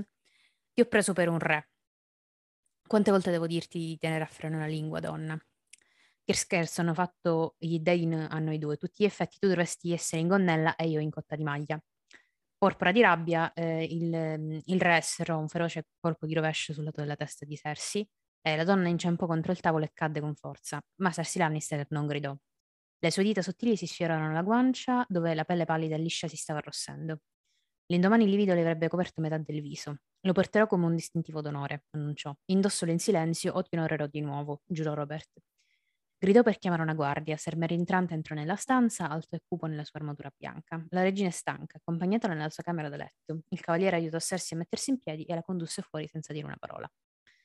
È una scenetta abbastanza patetica, che ci fa forse simpatizzare con Cersei fino a un certo punto, però. Che siamo detto, la grandissima minchiata di Ned ubriaco, però comunque. Ned... Posso dire una cosa vai. prima che vai avanti? Scusa, allora, qua c'è una cosa interessante, se si dice una cosa interessante, cioè tu dovevi stare in gonnella e io dovevo mettere il pane, che poi noi sappiamo che invece è una cosa su cui lei riflette un sacco, Molto. sul fi- che lei è... Cioè, noi, avendo letto i capitoli di Cersei, la sappiamo, ma lui già ci sta pensando, cioè quest'idea, io sono il vero figlio di Tywin Lannister, solo che sono nata donna, ah perché G... Cioè, lei già viene fuori questa, questa sfera psicologica di Cersei qua per la prima volta in maniera inedita. Sì. Seconda cosa comica, io mi rendo conto che è una scena terribile violenza domestica, veramente una delle, delle parti più basse, brutta proprio. Però immagino Ser entrante che entra e che trova la regina schiata di lungo sul pavimento e Robert che le dice ah no è stanca, portala via. cioè, capito? Sembra entrante che le prepara il polase pensando sia uno svenimento per il caldo. È una eh. roba veramente tremenda. Comunque non è un caso che sia proprio merentrante. Eh. Perché la merda umana, scusa, si può dire io. sì, sì, sì, vabbè. È sempre lui, è sempre lui. Transe. Sì. Infatti, cioè, è messo apposta perché poi appunto sarà lo stesso con Sans. Poi eh, comunque ci pensavo anch'io della stessa, della stessa cosa che dicevi tu, Domenico, cioè questa in in piccolo, perché ovviamente non la vediamo dal suo punto di vista, ma la vediamo dall'esterno, è proprio la Cersei dei, dei, dei capitoli di Cersei. Sì. Cioè, eh, perché spesso, ma anche noi l'abbiamo detto, eh, sembra quasi che ci siano due diverse Cersei. Sì. Ma in realtà non è proprio così, perché rileggendo questi capitoli, dopo aver letto i POV di Cersei, ci sono proprio tanti temi che ritornano, ma che qua già in piccolo sono eh, abbozzati. Sia questo che dicevi tu, de, diciamo, della questione, eh, questione di genere, diciamo, della disparità di genere, esatto, eh, sia anche eh, il fatto che lei comunque nei suoi capitoli per tutto il tempo, anche se già da tempo Robert è morto, rimugina su eh, le violenze subite da Robert, um, qua- cioè comunque quanto è stato abusivo il matrimonio con Robert, come, cioè nel senso, qua è uno dei pochissimi casi in cui lo vediamo eh, in presa diretta, però poi lo, lo, rivediamo nei ricordi di Cersei nei suoi POV eh, e quindi bene o male alla fine i temi quelli sono, non è che mh, i capitoli Cersei proprio spuntano a niente, cioè comunque avevano delle basi. No, assolutamente, ci sta. E poi anche cioè, il fatto che Cersei eh, sia considerata come la regina glaciale nei primi capitoli, quella che fa tutta ma anche no, cioè nel senso si vede, si vede che ha degli scoppi di ira che sì, magari controlla meglio perché la vediamo dall'esterno e non sappiamo cosa sta pensando, noi ex post avendo letto i suoi capitoli possiamo immaginare cosa stia pensando ovviamente, Beh, però sì. comunque si vede, eh, come dicevi tu, un po' questa dicotomia ghiaccio-fuoco perché questa e già un po' emerge. Eh, come dicevi, tipo si trattiene io Sì, dicevo, stento. oddio, perché Mm. già far fare una brutta figura comunque a tuo marito, il re, davanti al primo cavaliere, non è esattamente la cosa migliore. Ecco. Non, non- non- non lo definiamo come assolutamente invito, perché invito non è alla violenza, però No, no, certo. diciamo, No, no. Però ce l'ha, cioè nel senso è sì, comunque la Cersei che cade senza dire mi hai fatto male. certo. Nel senso, capito, è proprio quella lady, cioè effettivamente viene fuori una donna che da fuori è ieratica in quello che fa Sì. e che poi è violenti, quando parla è violentissima e viene fuori tutta una sfera psicologica complessa che noi conosciamo bene, ma è, cioè, capito, il volto, cioè Ned la guarda, il volto bianco che diventa rosso. Sì, sì, sì, sì, questo sì. Cioè, Sicuramente proprio... Cersei ha un autocontrollo maggiore in questa fase. Sì. Però comunque adesso forse più il lettore perché sappiamo cosa è venuto dopo, però eh, si vede che si trattiene a stento. No, sì, sì, sì. Cioè, si vede che è, è proprio lì. Eh. Potre, può, può, anche essere una questione di, sì. una questione di sa, si trattiene perché sa che comunque mh, mm, è ancora protetta, cioè nel senso ehm, Mm. riesce a mantenere il controllo ancora perché ancora non ha i livelli di esaurimento nervoso che Esatto. la vediamo in Esatto. Close. Mm, Anche se io penso che quale sia bella esasperata in questa Ma scena. proprio Sì, si, sì, si legge. sì, sì. Cioè si vede proprio, Nelle capito? si Così, che urla. Cioè, mm, non è, non è neanche la Cersei. Cioè, nel senso dei Mm. primi capi. Ma lo fa anche raramente ai suoi POV arrivare a questi livelli così. Perché poi noi purtroppo seguiamo il suo flusso di pensieri. Esatto. quindi, ah, però lei tendenzialmente è Però- ah, sì, anche nei suoi POV di comunque eh, la, la facciata la mantiene abitualmente, a parte uniche- alcuni scoppi. Le uniche urla sono quelle quando la stanno per arrestare. Sì. Eh, Al- esatto. al- eh. E anche in quel caso, se voi notate, qua non parla Cersei durante la violenza, lei non parla quando le stanno tagliando i capelli. Sì. No, è vero, è vero. Quando si sente veramente toccata si ammutolisce. Si è Perché era un leone della rocca, no? Esatto, perché non possono toccare il suo orgoglio. certo. Comunque, in tutto questo, cosa dovrebbe pensare Ned in questo momento? Ipoteticamente, qua potrebbe aver riflettuto sull'eventualità di un matrimonio tra Robert e Lyanna. Cioè, sarebbe stato questo l'uomo che avrebbe sposato la sorella, forse. Cioè, l'avrebbe trattata così come ha trattato Cersei Lannister. Diciamo che fai due passi, due, tremila passi indietro e dici magari forse è meglio che mia sorella ha fatto quello che ha fatto. Comunque, una volta uscita Cersei, Robert si spegne e si pente del gesto compiuto di fronte al suo primo cavaliere e di nuovo ricorda Rhaegar ammettendo sconfitta questa volta. E dopo se ne va. Punto. Cioè, finisce così. Cioè, è l'ultima volta in realtà che vediamo Robert in vita, infatti. Attenzione.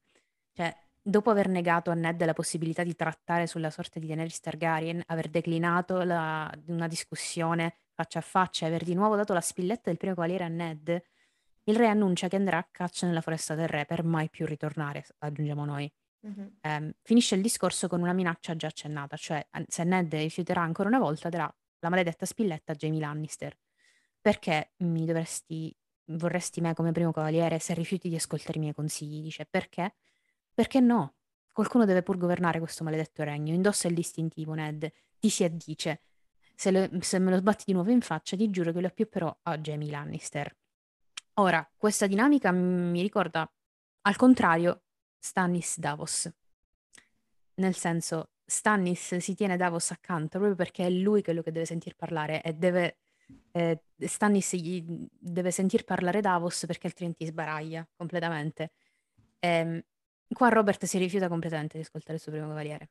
Ehm, sono proprio fratelli all'opposto. L'altra cosa che in realtà a me è piaciuta tantissimo eh, è che Robert ripete una frase del sogno di Ned. E lo stavo per dire. A un certo, a un certo punto eh, Robert dice no, now it ends. Mm-mm. Ma non Wow. solo, scusa se mi interrompo. Vai, vai. Cioè, in realtà eh, il eh, Now It Begins, no Now It Ends, è, è proprio ripreso eh, metà da Ned e metà da Robert in un modo un po' circolare. Cioè, prima che inizi, prima che entrino Robert e Cersei nella stanza, Ned dice: Voglio che le mie figlie siano tenute al sicuro. I fear this is only the beginning. E poi alla fine del dialogo c'è Robert, più o meno alla fine, che gli dice: No, dovete fare pace finire." perché io non ne voglio più sapere. No, now it ends. Quindi in realtà, appunto, tu- tutto è, ritorna. Sì. Allora, prima della discussione finale leggiamo i nostri carissimi Patreon che ringraziamo sempre profondamente. Lady Chiara, Lady Elena, Lady Ghost, Lord Yuri, Lord Jace, Maledi Cristiana, Maledi Cristina, Maledi Amata, Maledi Joint, Maledi Saia, Maledi Silvia, Ser Filippo, Ser Gabriele, Ser Giovanni, Ser Jess, Ser Marco B, Diego, Marco S e Val. Un bacione a tutti e un abbraccio, grazie. Grazie. Grazie mille. Grazie mille. Allora, Ok, grandissima discussione finale. eh, io ho un po' di cose Un da bordello dire. di cose da dire. Mm. Va bene, partiamo. Allora, io voglio dire solamente una cosa. Mm, notavate che Robert non torna più, no? Questa è Mm-mm. l'ultima volta che lo vediamo vivo, cioè poi lo vediamo agonizzante. morente, agonizzante. Tornando allo schiaffo, Mm. cioè, si è firmato la condanna a morte qui. Sì. Lui non lo sa ancora. Cioè, nel Sì. senso che questa cosa qui Cersei non gliela perdonerà mai di essersi- essere stata schiaffeggiata in pubblico. Cioè, non gliela perdona. È qui che, cioè, Cersei sta decidendo, dice, io lo ammazzo. Cioè, proprio il momento in cui, più che la tensione, cioè, la tensione sta crescendo tra Lannister e Stark, dobbiamo togliere di mezzo gli ostacoli, il progetto uccidere il re era in programma, ma quel momento in cui gli dice, ok, io non lo voglio mai più vedere. Cioè, sì, proprio evidente. Mm, Sì. Secondo me qui veramente Robert ha firmato la sua condanna a morte con Sì, lei, qua il discrimine è il fatto che siano in pubblico e addirittura Esatto. davanti a Ned Stark. davanti a Ned Stark. Eh, perché comunque purtroppo sicuramente degli episodi violenti sono già capitati, ne sono Sì, capitati sì, sì, tanti, però vabbè, diciamo che è una cosa Davanti a Ned Stark No. non, glielo No, può non perdonare, non gliela fa passare. Ma è qui infatti che cioè, lei proprio ha deciso la, la condanna a morte di Robert. Ne sono abbastanza convinto. Dopodiché, ehm, altra cosa, le dico tutte così finisco in fretta. Mm, Filippo mi ha illuminato su una cosa, cioè nel senso che non è vero che io questo dialogo l'ho sempre trovato, eh, Robert assolutamente, ma dice, ma come ti viene dire queste cose? Ma come gli viene a Ned di cacciare Barra, poi Daenerys? Nel senso. Invece tu mi hai fatto notare questa cosa, cioè in verità Robert qua è cosciente dello strapotere Lannister e gli sta dicendo semplicemente, aspetta, con calma, questa cosa la devi fare, ma la devi fare con molta più calma di come la state facendo. E io non avevo mai riflettuto effettivamente su questa prospettiva di Robert, però Robert in verità se ne è reso conto probabilmente. Cosa di cui non... cioè nel senso che se ne fosse reso conto Stannis e Ragli è evidente, ma che se ne fossero resi conto, mh, cioè che se ne fosse reso conto Robert non ero convinto, però effettivamente leggendolo come l'hai letto tu come brano è una cosa che secondo me viene, viene viene fuori, onestamente. Sai cosa penso, cosa sia il- problema di Robert? Ehm, è che riesce a vedere solo quello, però. Cioè, ehm, sa che c'è il problema, Lannister, lo percepisce, lo... e anche questo schiaffo è un po' la dimostrazione, perché lui poi quello che dice è, cioè, mh, ti ricordi Rhaegar Targaryen, eh, era così forte, l'ho ucciso. E l'ho sconfitto così. Io questi come li sconfiggo? C'è gente Sì, che va con la... non riesco. E quindi quello schiaffo poi lui si pente perché dice è stato un ricorso alla violenza, quello che avrei potuto fare con un uomo, eh, con un mio rivale, con un nemico e avrei avuto ragione, invece non ho avuto ragione facendo così. Quello che secondo me è il problema di Robert proprio, ma questo l'avevi già evidenziato tu a suo tempo, è che lui non riesce a vedere altre soluzioni al di fuori di Ned. Cioè lui dice o tu resti al mio fianco e tu sei il primo cavaliere che mi dice cosa fare, ma io non lo ascolto, come diceva Chiara, però in un certo senso sei sempre, so, il, um, È come dire si para un po' il culo. esatto, ma è anche poi quello che alla fine è la voce della coscienza, che poi non ascolta Robert, questo è il problema, però è la voce della coscienza. No- o dice, se, se Ned se ne va, basta, eh, cioè, è andato tutto al diavolo, mh, do tutto in mano ai e via. E la cosa che mi lascia sempre allibito, ma qui lì sta la cecità, secondo me, di, di Robert, che da un lato chiude gli occhi sul problema, ma chiude anche gli occhi sulle possibili soluzioni. Cioè, Sì. c'è lì Rally a dargli le Eh, eh, eh, soluzioni, esatto. c'è suo fratello C'è Stannis, Stannis. ma ci Cioè, sono tutte le altri... volte che succede il discorso, ma perché non Stannis, primo cavaliere? E lui lo Sì. guarda. Cioè, dice, ma sì. Stannis avrebbe adottato la soluzione di Cregan Stark, ovviamente. Taglia, testa e Certo, mezza, sì. taglia le teste a mezza corte e risolvi il problema. Sì. Sarebbe stato molto più veloce. Eh, Sì. però. È un, un Eh, po' vabbè, quello il la problema. testardaggine di Roberts nei confronti dei Mm. fratelli è pazzesco. Cioè, di non parlare, di non comunicare con loro, tra l'altro, su questa cosa. No. Cioè, piuttosto dopo- tiene, piuttosto tiene uno a cui ha appena detto "Eh, vai via dalla città entro domani, se no ti, ti taglio la testa. E gli dice no, vabbè, stai tu. Perché se non ci sei tu, ci sono solo i Lannister. Cioè, due fratelli maschi. cioè, no, senso- eh, infatti. Tra l'altro li ha chiamati, cioè il problema è che poi gli- gli- sono nel concilio ristretto, quindi capito, mm, cioè il mio problema in questa storia è come stava agendo John Arryn. Cioè John Arryn era- aveva presente il problema Lannister e per questo ha chiamato Stannis e Renly nel concilio ristretto. Eh, Chi ha sì, pensato di risolvere così? sì, sì. Da dire che John Arryn, se, se- se si è accorto, si è accorto anche lui tardi, eh. Sì, Cioè, sì, perché ha sì, fatto in sì. tempo i, i pochi uomini che è riuscito a infilare lui nella corte sono tutti uomini Lannister. sì.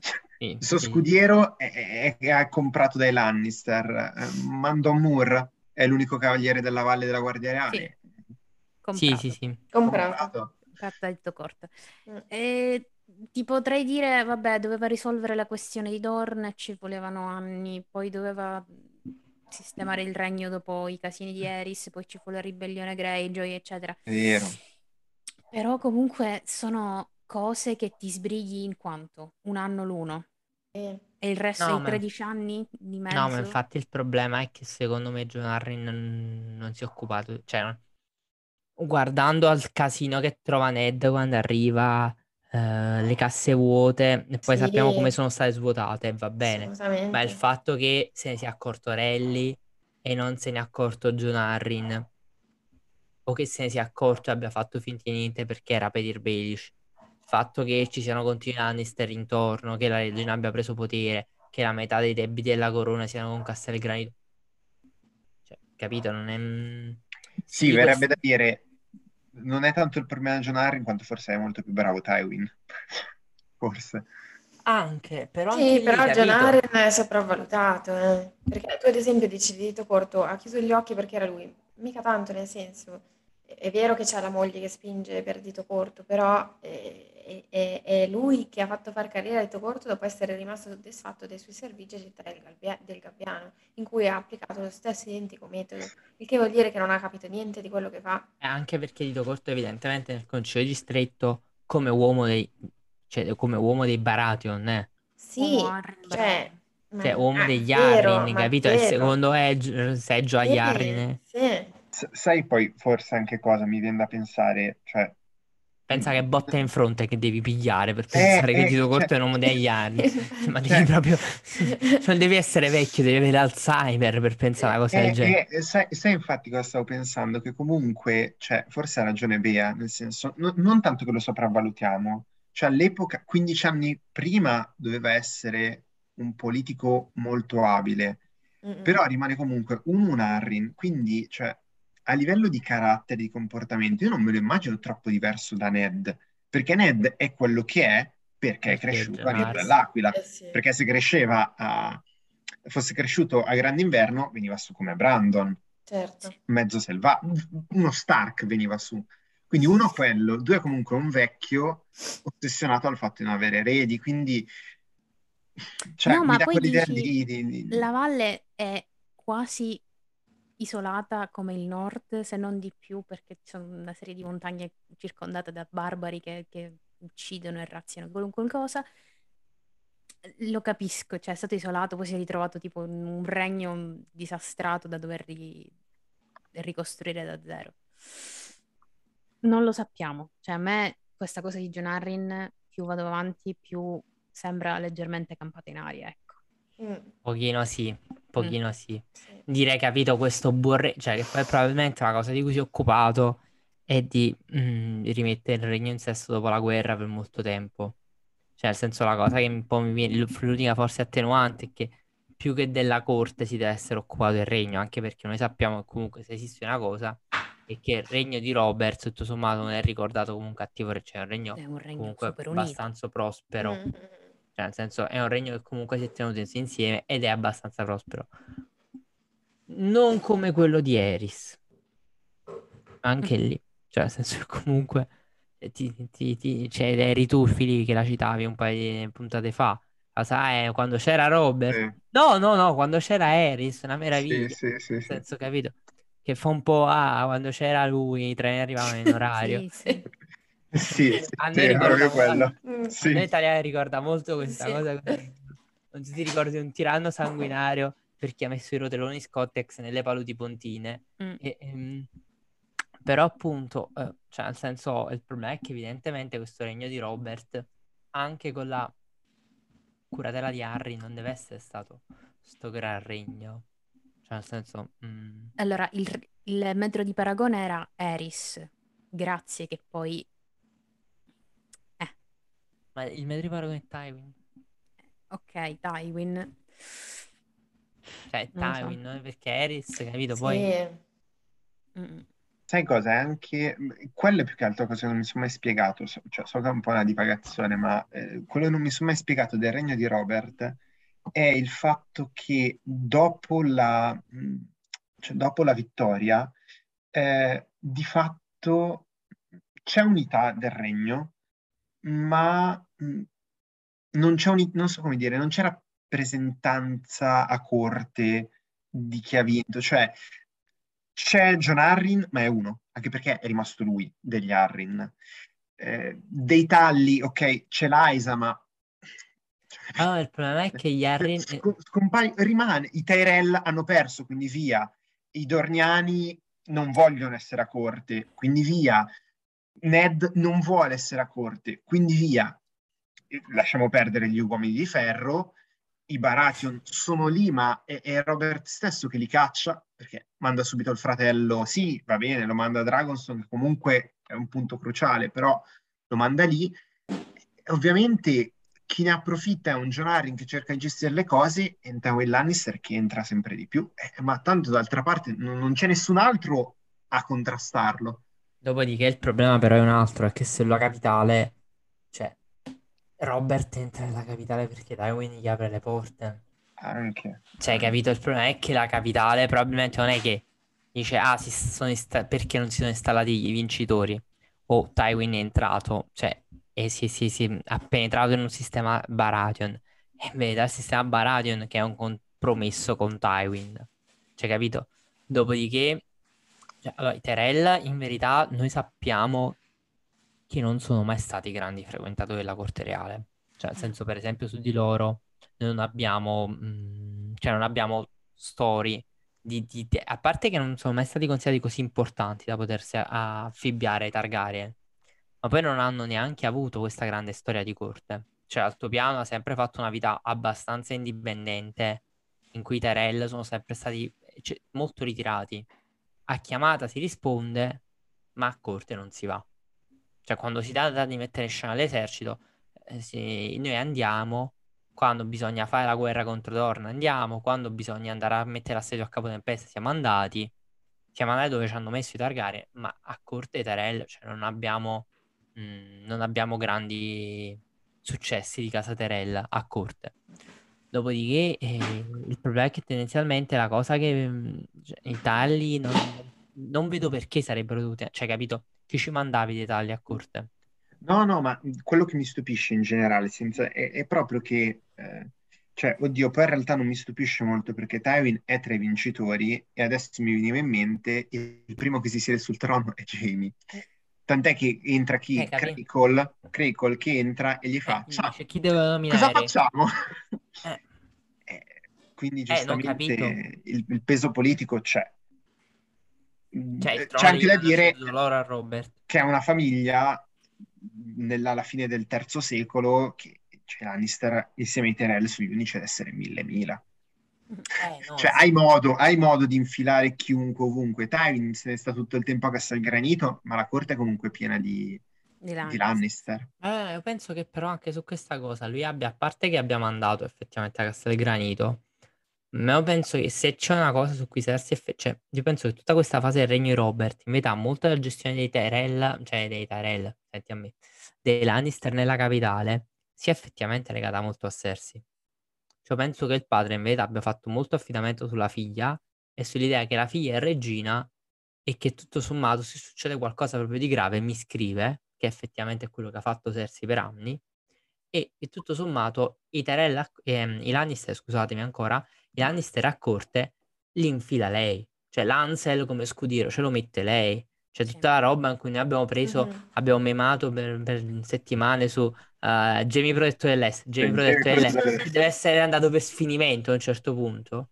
Eh, ma non l'abbiamo vista. Qua la ve- questo capitolo qua si vede evidente, Sì. si vede proprio il modo in cui Cersei gli dà addosso e gli Martella dice- proprio. hai capito che lui dice o la, cioè, la, la prende, cioè la poi figurati, eh, nel senso fa schifo, però per disperazione. Cioè, nel senso che evidentemente questa roba deve essere continuamente su, su sto tizio ubriaco, burbero, chiacchiatto che non ci vuole stare sul trono. Cioè, nel senso, evidentemente Cersei fa un buon lavoro dal canto suo. Sì, però fa pu- un ottimo lavoro. sì, No, sì. però- problema- l'unica cosa che mi viene male è pensare a Arryn.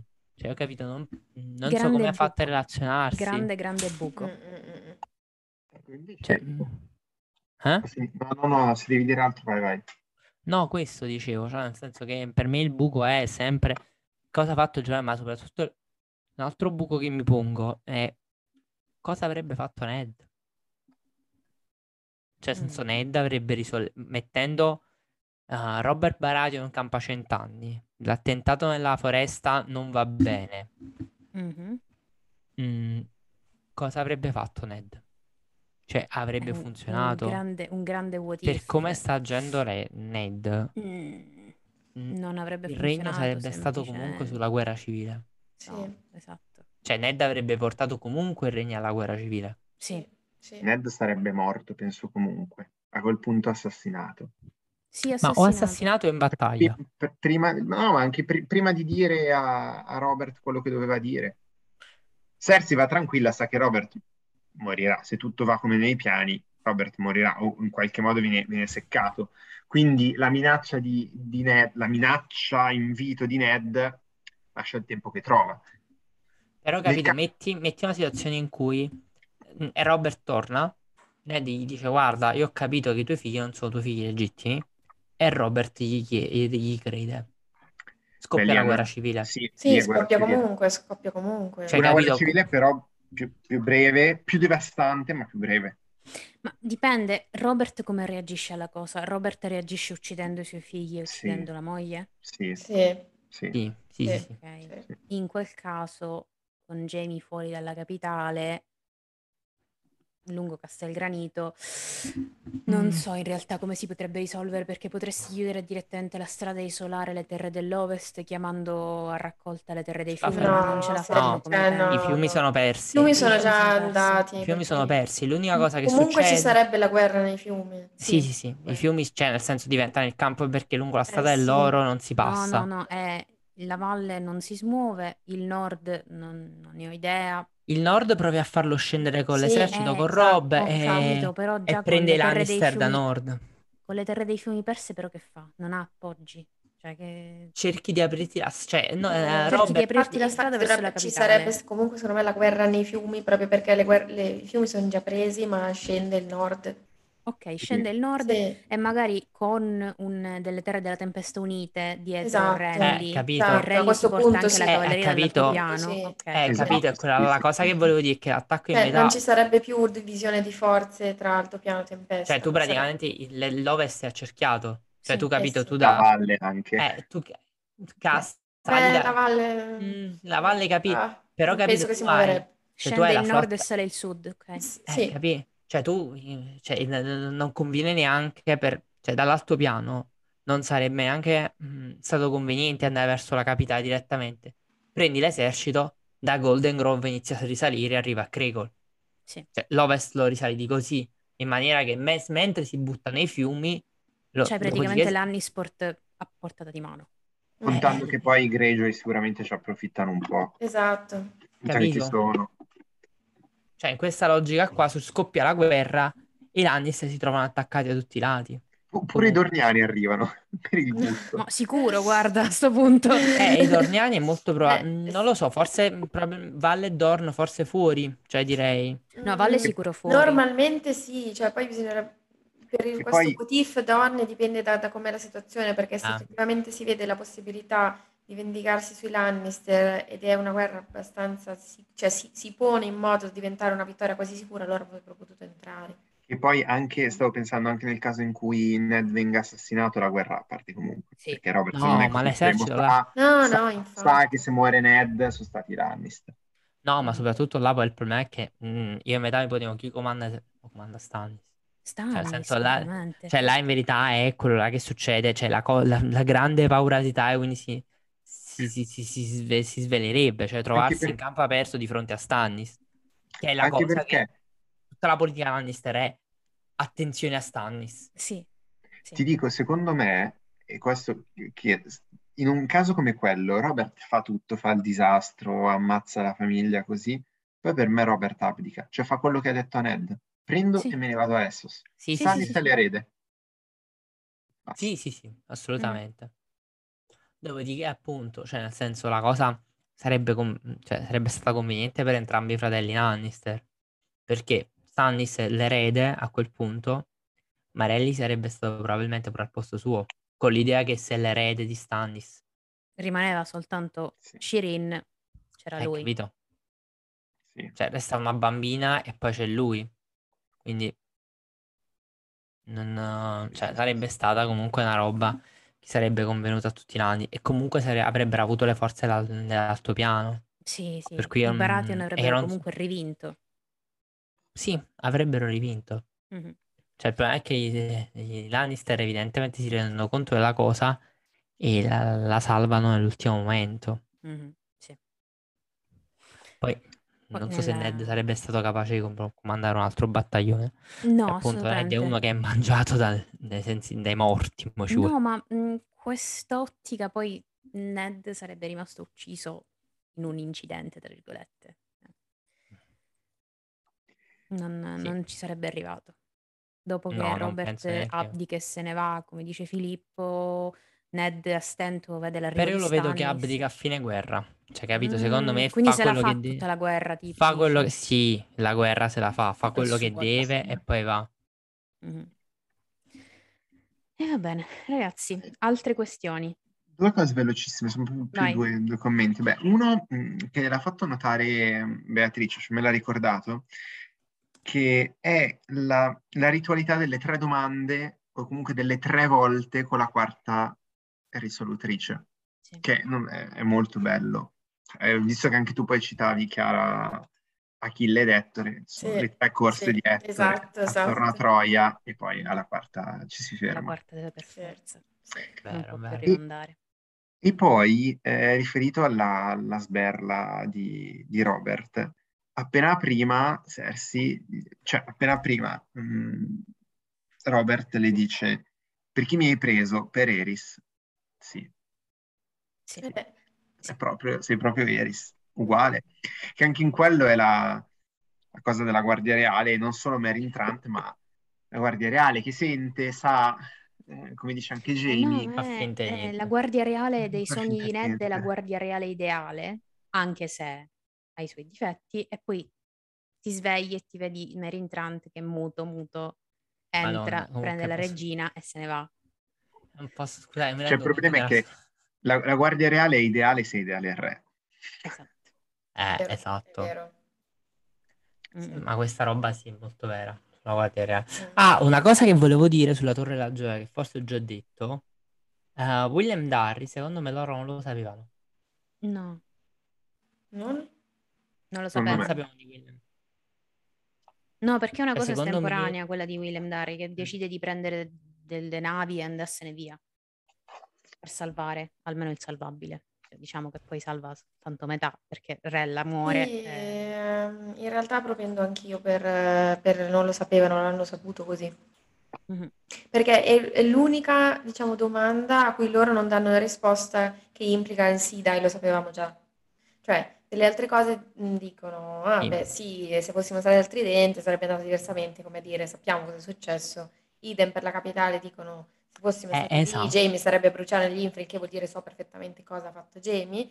Eh, invece in questo caso loro dicono solo, eh beh, è William Darin, non è della Guardia Reale, però, come dire, me lo dici, ne prendo atto e Bene. rispondo, non dai una risposta del tipo, sì, ok, è una cosa che sapevo già. Sì, esatto, penso che siano informati in questo momento. Resta comunque il fatto che Anche perché c'è quella Hanno- battuta in più lì. È una persona giusta. Sì. Cioè, nel senso, È un uomo provveduto- buono, è fedele. ma- no, no, Sì, che resta- la prima, la prima è proprio dire ok, e l'altra fa ma non è della Guardia Reale. Esatto. Eh, esatto, capito che è proprio dire aspetta, però non è che ha fatto Sì, la cosa sì. giusta. Noi siamo qua Eh, e sappiamo che dobbiamo stare qua. ripeto, resta il fatto che comunque hanno tradito il re, loro. Sì. Cioè se ne Sì. sono andati, scappati, via. Dire qua, sì. Comunque, eh, qua il fatto che parlano a, a tre, a gruppino di tre, è un uomo buono e fedele, ma non è della Guardia Reale. La Guardia non, cioè, praticamente la frase come spezzettata e ne dicono un pezzo a testa, sì, sembrano sì, le tre streghe. Le tre streghe di Matteo. Eh, sì, Sì. sì. Sì, ma Eh, l'idea sempre. è quella più o meno, Eh, eh, sì. cioè, nel senso è un po' profetica questa, Assolutamente. questa profezia così. Mm, sì. Tra l'altro, appunto, ma poi io la rileggevo, io me la ricordavo più chiara persino, devo essere sincero. Invece non si capisce niente, cioè nel senso No. anche questo combattimento in cui sarebbero morti. Raga, clangore di spade, fine. e urla di Lianna. Sì. Bellissime, le urla dalla torre, fantastiche. Sì. Ma anche Sì. lì, cioè, in verità le urla sono urla. Dice, ah, senti Urla. urlare, cioè nel senso, e dice, cioè non mi ricordo Dice neanche. Lord Eddard. Dice Eddard. Eddard, capito? Lord Eddard. Dall'altra altra Sì, appunto è Eddard. Lianna che sta dicendo Eddard. Sì. Lianna Quindi lo in chiama realtà Eddard. Ned Cioè, dovrebbe ne- essere. Eh, capito? Infatti, infatti. Eh, Cioè, ma secondo me qua è sta già giocata sul sentendo- fatto che lui sta sentendo già Esatto, vari fuori. esatto, Sta sì. sentendo fuori Esatto, però probabilmente. esatto, e E la quindi prima anzi- parola che gli arriva è Eddard. Esatto, per cui le, mi- le mischie le sovrappone, anziché sentire Ned come probabilmente avrebbe dovuto sentire, sente gridato, perché ovviamente Valiant Bull starà un po' cercando di scuoterlo, e sente Lord Eddard addirittura. E poi Anche se- lui dice Lia, I promise. Ragazzi, Sì. Lia, I promise, che vuol dire... Ah. No, capito? Anche perché poi lui usa, cioè nel senso mi sembra assurdo che la sorella lo chiami Eddard. No, Perché- certo, ovviamente. L'unica Anche- cosa che avevo pensato era che lei lo chiami Eddard, ma come a dire, cioè, adesso sei Eddard, sei Lord Eddard. Non sei più Cioè, tu Ned. che sei sta- Mm. non sei più Ned, perché No, tipo capito quando, quando No, Brandon, è mo- capito. Brandon è morto, nostro padre è morto, Sì, come a richiamarlo al suo ruolo. sì. Mm. Però secondo me lei non l'ha mai chiamato Eddard nell'episodio. No, Ho quello- capito che cosa dici, cioè nel senso Sì, è tipo sì. quando mia madre mi chiama Domenico io mi devo Esatto. preoccupare perché se succedono qualcosa non do, non nome Domenico. Però sì, anch'io sono convinto che sia più che altro il fatto che c'è un Pool che Mm. è lì che gli fa. Eh, capito?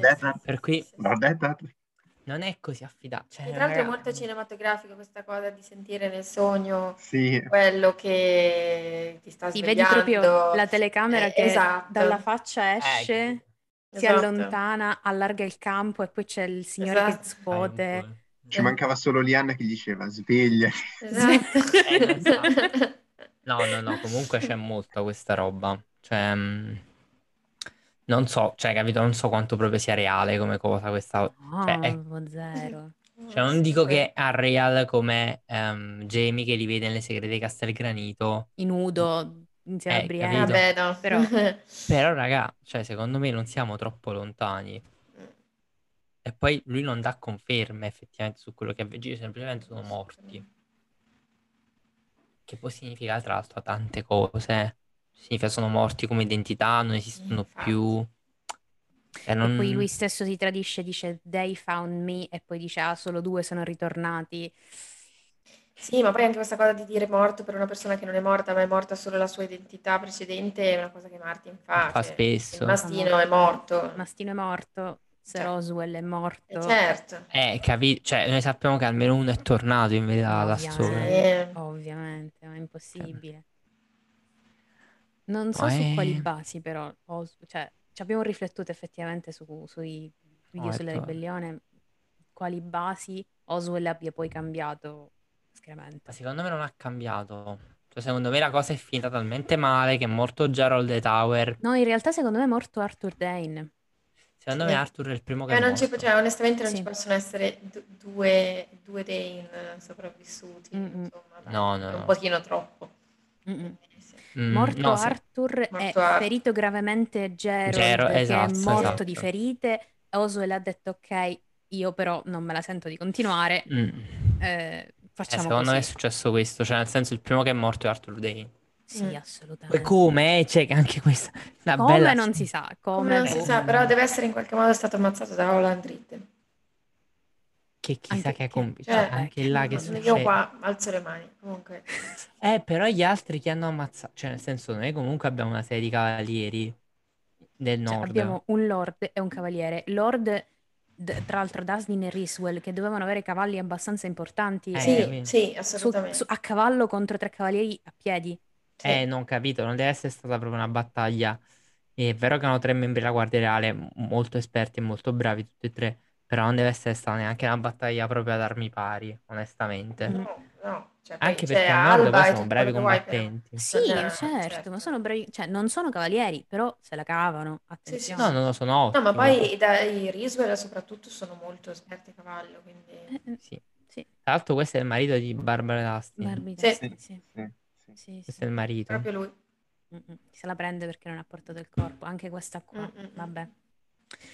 Sì, capito? Dice, "Giu- guarda, la cosa a cui stavo pensando... Eh, in quel momento è che dovevo riportare il corpo perché non c'avevo effettivamente accanto a me eh, le sorelle del silenzio, un bambino strillante, una balia, Eh, una... vabbè, cose. no, ma a parte, è molto, molto, Molto molto, confusionaria e mm, non dice niente. Scusami, mi sono bloccato probabilmente. È molto, molto confusionaria e non dice niente come visione, tendenzialmente, se non pochissimo. Ma come tutte le altre che tra l'altro verranno più avanti. Cioè, forse la più chiara è quella sul Valonqar, probabilmente. E anche lì ci lascia un punto interrogativo grossissimo. Ma le altre non sono, cioè quella di Connington sulle campane non è per niente chiara, così come Mhm. non è per niente chiara quella sulla morte di Eris. Cioè, anche lì ci sono dei punti interrogativi. Eh, chi è che si nasconderà a King's Landing quando John Connington sbarella dalle campane? Cioè, Bella domanda. perché Mm. se dobbiamo fare dei, trarre delle conclusioni, io questo mi porta a pensare che, cioè, mm, strano. Si nasconde a King's Landing. Mm. Mm. Mm, mi verrebbe da dire Cersei, ma è Eh, troppo anche tardi. No, è troppo tardi. È no. troppo tardi. Non c'entra niente, cioè nel No. senso capito, non... Dovrebbe già essere questa il granito. Rip Cersei, ma già penso si sia capito anche da un po' di aggiornamenti di The Winds of Winter. Secondo me Cersei se ne va in The Winds of Winter e basta. Fine libro. Sì, Mm, sì. sì. Fino a fine libro arriva perché ha un sacco di capitoli. Beh, però no. Mm, Ma guarda, io sono impaurito dal fatto che sta ancora scrivendo Tyrion a questo punto. Cioè, nel senso, cosa Secondo vuoi da me- noi? Secondo me a questo punto Tyrion ha già incontrato Daenerys e l'incontro Tyrion-Daenerys ce lo becchiamo qua. Che Eh sì, sì, sì. Sì. Però appunto io sto iniziando a pensare che Tyrion diventa il POV di Essos. Ah, secondo me No, allora, ci stiamo avvicinando sempre di più a un secondo POV su Daenerys che non abbiamo mai avuto. Mm-mm. Mm. Sì. Questo a me incuriosisce Quindi io- tantissimo perché Tyrion è molto critico su altre persone che non sono di famiglia o che non vede di buon occhio. Cioè Daenerys non sarà un bastard, cripples or broken things. Mm. Mm. Sì. Eh. Boh. Complicato. è com- Complicata. Non lo so, ci pensiamo. Eh, No, eh. in tutto questo buoni aggiornamenti di The Winds of Winter. Comunque ancora non è finito. Sta a metà libro, ci ha messo 12 anni Sta a metà arrivare- libro e tra l'altro in uno di questi fantastici mini aggiornamenti che ci ha dato ragazzi che però sono vuoti, cioè letteralmente non ha detto Però è una niente. bella notizia, c'è una bella notizia. A metà libro bella però notizia. per il resto ha detto la serie, la serie non ha spoilerato quasi niente, cioè, ma sta Sì, cosa perché le sta cambi- probabilmente sta cambiando sempre Sì. di più rispetto al... Eh, capito, quello sta che- cambiando sempre di più. sta cambiando Però sempre- Questa è una, co- vorrei- è una buona cosa, è probabilmente. ottima, però io vorrei capire chi ha mai pensato che la serie fosse del tutto canon. Cioè, io le cose gente. canon si contano No, l'hanno dita di una mano. l'hanno pensato, No, no. l'hanno pensato. Tanta gente e l'unica cosa hanno è probabilmente proprio il punto finale Ma il di punto alcuni finale, appunto. personaggi, di alcuni Eh. personaggi. Perché io, per esempio. Brienne me la immagino totalmente No, diversa, Sam è totalmente diverso, Sì. Anche John è totalmente diverso, devo dire la verità. Mm, Cioè, John vive, So. ma... mm, beh, cioè che, che lui sia completamente diverso non c'è dubbio. Ecco perché ti dico, secondo me non ha detto niente, perché, Sì. ragazzi, lo sapevamo già. Comunque Ricon eh, avrà ancora tanto da, da dire. e facciamo la danza proprio Qual è? della vittoria. Hai capito? Io, Eh, sono ora- la- va bene, io ora quando lo cambieremo, Secondo leggo- me, vabbè, la povera Jane e Quaid. Vabbè, quindi su Quake io non commento davvero. Sei Io- felice, Commenta- vero? No, felicissima, felicissima. Io non commento Eh, vabbè. Va bene. No, però capito Ricon che ha ancora tanto da dire io. Ehi, ehi, quindi Cioè, abbiamo capito? una possibilità in più, una possibilità in più di vederlo sfondare le porte di Grande Inverno Madonna, un- capito? A cavallo di unicorno. unicorno, cioè, bellissimo. Questa cioè. è l'unica cosa che tutti vogliamo da Ricon. Esatto, Sì. esatto. No, Poi in realtà la cosa interessante, forse tra le più interessanti che ha detto, è che il volume potrebbe essere diviso in due. Eh, eh, mm. Questo a me ha dato molto da pensare, nel senso, avevi sempre detto che non l'avresti mai fatto, eppure forse è proprio il- la, Allora, la quantità di problema cose. Ma il problema è che lui è pazzo. Molto. Eh, Perché una persona normale fa parte 1, parte 2. Cioè interrompe cronologicamente gli eh, eventi. certo. No, allora, poi c'è lui. Allora, la metà dei POV di qua, la metà dei POV di là. Quindi, la storia fino in fondo è conclusa di quel personaggio. Come ha fatto la Dance with Dragon, a Fist for Crew. No, guaglio, non si fa così. Si prende il libro, si pacca a livello... cioè, tu non decidi. C'è un editore, dici, ok, a pagina 700 di Esatto. 2000 sospendiamo il primo volume e pubblichiamo la prima parte. Così si inizia a leggere qualcosa. E la seconda parte poi è il resto. E andrebbe già benissimo. No, allora, Barry Stanci deve... Io, cioè, io già lo so che lui sta pensando, no, ma perché Barry Stanci deve entrare tutto nella prima parte. Cioè, capito? Lui... Quello che cercavo di dire anche quando facevo tutto quel discorso assurdo sulla narratologia, è che lui ha tutte queste strutture sue Sì. che lo hanno incasinato un sacco. Per cui lui sul- sull'ellissi esterna, lui se ne esce col, col sogno e la sovra- sopravvive. Ma per esempio, mentre scrivevo questa roba, mi rendevo conto che il problema del, del gap temporale sta tutto lì. Cioè tu con quel narratore là non lo puoi fare il gap temporale. Cioè come, co- chi lo fai raccontare? Come li recuperi tutti quegli eventi? Cioè proprio strutturalmente non è una cosa che, cioè, che puoi fare. Cioè, Avresti dovrebbe dovuto fare altro- una serie di POV sogno per recuperare i cinque anni precedenti. Cioè, No, nelle capito. puntate precedenti. Oppure avrebbe dovuto mettere un lungo prologo che effettivamente l'idea che aveva avuto, ma spiegone oppure una cronaca in mezzo, cioè avrebbe dovuto cambiare proprio il registro narrativo. Che Capito? sappiamo bene che con Fire and Blood non gli è venuto esattamente... Ma perché evidentemente il suo stile è quello, che tra l'altro con la- cioè, quel narratore intradiegetico esterno con focalizzazione, cioè è una roba tipica del fantasy. Sì, Harry Mhm. Potter è scritto uguale, raga. Sì, Cioè, sì, è proprio uguale. Semplicemente che non si chiamano POV perché è tutto, perché no Switch è il POV, ma è solo su Harry. Ma è esattamente uguale. Harry pensava, Enzi, quando- Harry per Harry disse che eh, Hermione lo guardò con... È tutto così. quando in realtà lo switch è all'interno del pensatoio, Eh, è l'unica parte. è l'unica Però, parte. capito, là fa questa piccola, questo piccolo movimento, però ci sta, cioè nel senso, com- cioè poi la struttura non è mai mh, assolutamente compatta in tutta la sua forma, però capito, anche perché non lo- cioè, se la fai compatta in tutta la sua forma sei Balzac, però visto E che nessuno lo è. Balzac e, e- la, eh, la- la stai facendo in un altro modo, allora, ora il problema è questo, è che lui in questa roba qua si è impiccolata assai. L'altra alternativa è che tu la fai come le cronache di Narnia, per cui parti all'inizio, tutta come cronaca, racconti con un narratore esterno che è onnisciente, che quindi sa già tutta la storia e sta raccontando appunto la cronaca Mhm. e vai avanti. Cioè, l'altro modo in cui la poteva gestire era così. E E se avessi libri. avuto quell'approccio, probabilmente poteva fare il gap temporale. Tant'è vero che lei, viste nei vari libri, Sì. le cronache di Narnia, ci sono dei gap temporali, molti gap temporali. Mhm. Cioè, Che si lui vede recupera- l'inizio e la fine di Narnia, Certo. pensate. Eh, capito? comunque vogliamo dire che eh, qua- quanto mai male è stato tradotto le cronache del ghiaccio e del fuoco, ma cronache di che? No, no, no, no. Non ho parole. Una canzone. Proseguiamo. Comunque adesso secondo me la- quello che l'ha sbloccato è proprio il fatto che gli hanno detto senti, scrivi quanto cazzo ti pare, ok? Cioè scrivi quanto vuoi, accetta per l'amor di Dio il fatto che te, te li pubblichiamo anche insieme. Cioè, io so che sarà così, cioè non uscirà No, non eh, uscirà The prima. Winds of Winter 1 e sei mesi dopo The Winds of Winter 2. Ah. No, usciranno The Winds of Winter normale. 1 e 2, cioè Winds of Winter in due volumi, mettiamola così. Sì, sì. Ma perché almeno gli hanno detto, senti, noi abbiamo capito, il tuo problema qual è? Uno, ti ha bloccato la serie e stai reinventando tutto. E vabbè, Eh. Adesso vedremo come Vabbè, allora, tutto. su questa cosa ho tante cose da dire. Vabbè, poi ne parliamo. Due, gli hanno detto veramente, non ce la fai a stringere, scrivi quanto vuoi, tanto la gente vuole leggerlo. Quindi, Tanto la Eh, gente si compra qualunque. è Eh, quello. eh, I milioni Eh, se li farà così. eh, sono due libri da- perché ha detto, eh sì, sarà più lungo dell'ultimo, ma non più lungo 30 pagine, più lungo 300.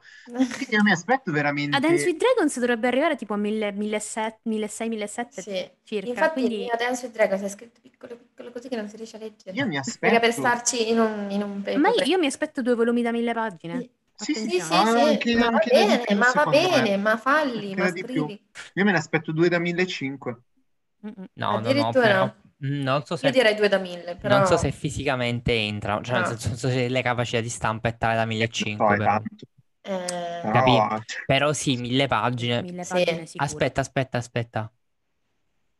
Fermi Che tutti. vuoi? Quant'è la recherche?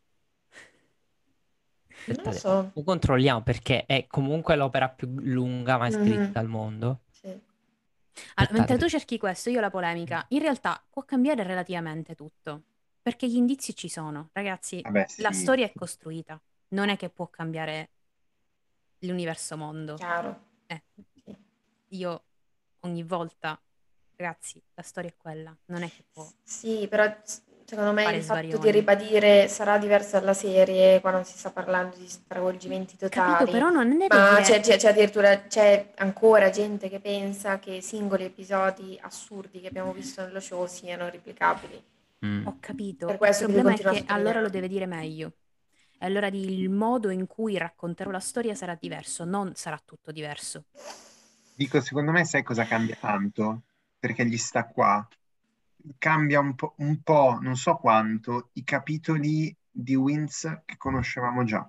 Assolutamente. Ah, sì, no, Perché- sì, Sì, sono sì. Ma non, perché Vabbè, quelli sono non gli tornino, ma non perché non gli tornino, non, non ci stiano con la trama, perché alla fine, cioè non so, quello di Tion, capisci dove va a parare. Cioè, eh, va Io bene, quello di sono- Tio non mi piange il cuore se lo cambia. È, è- Graziato. Vabbè. è quello, però nel Ti senso, voglio bene bene.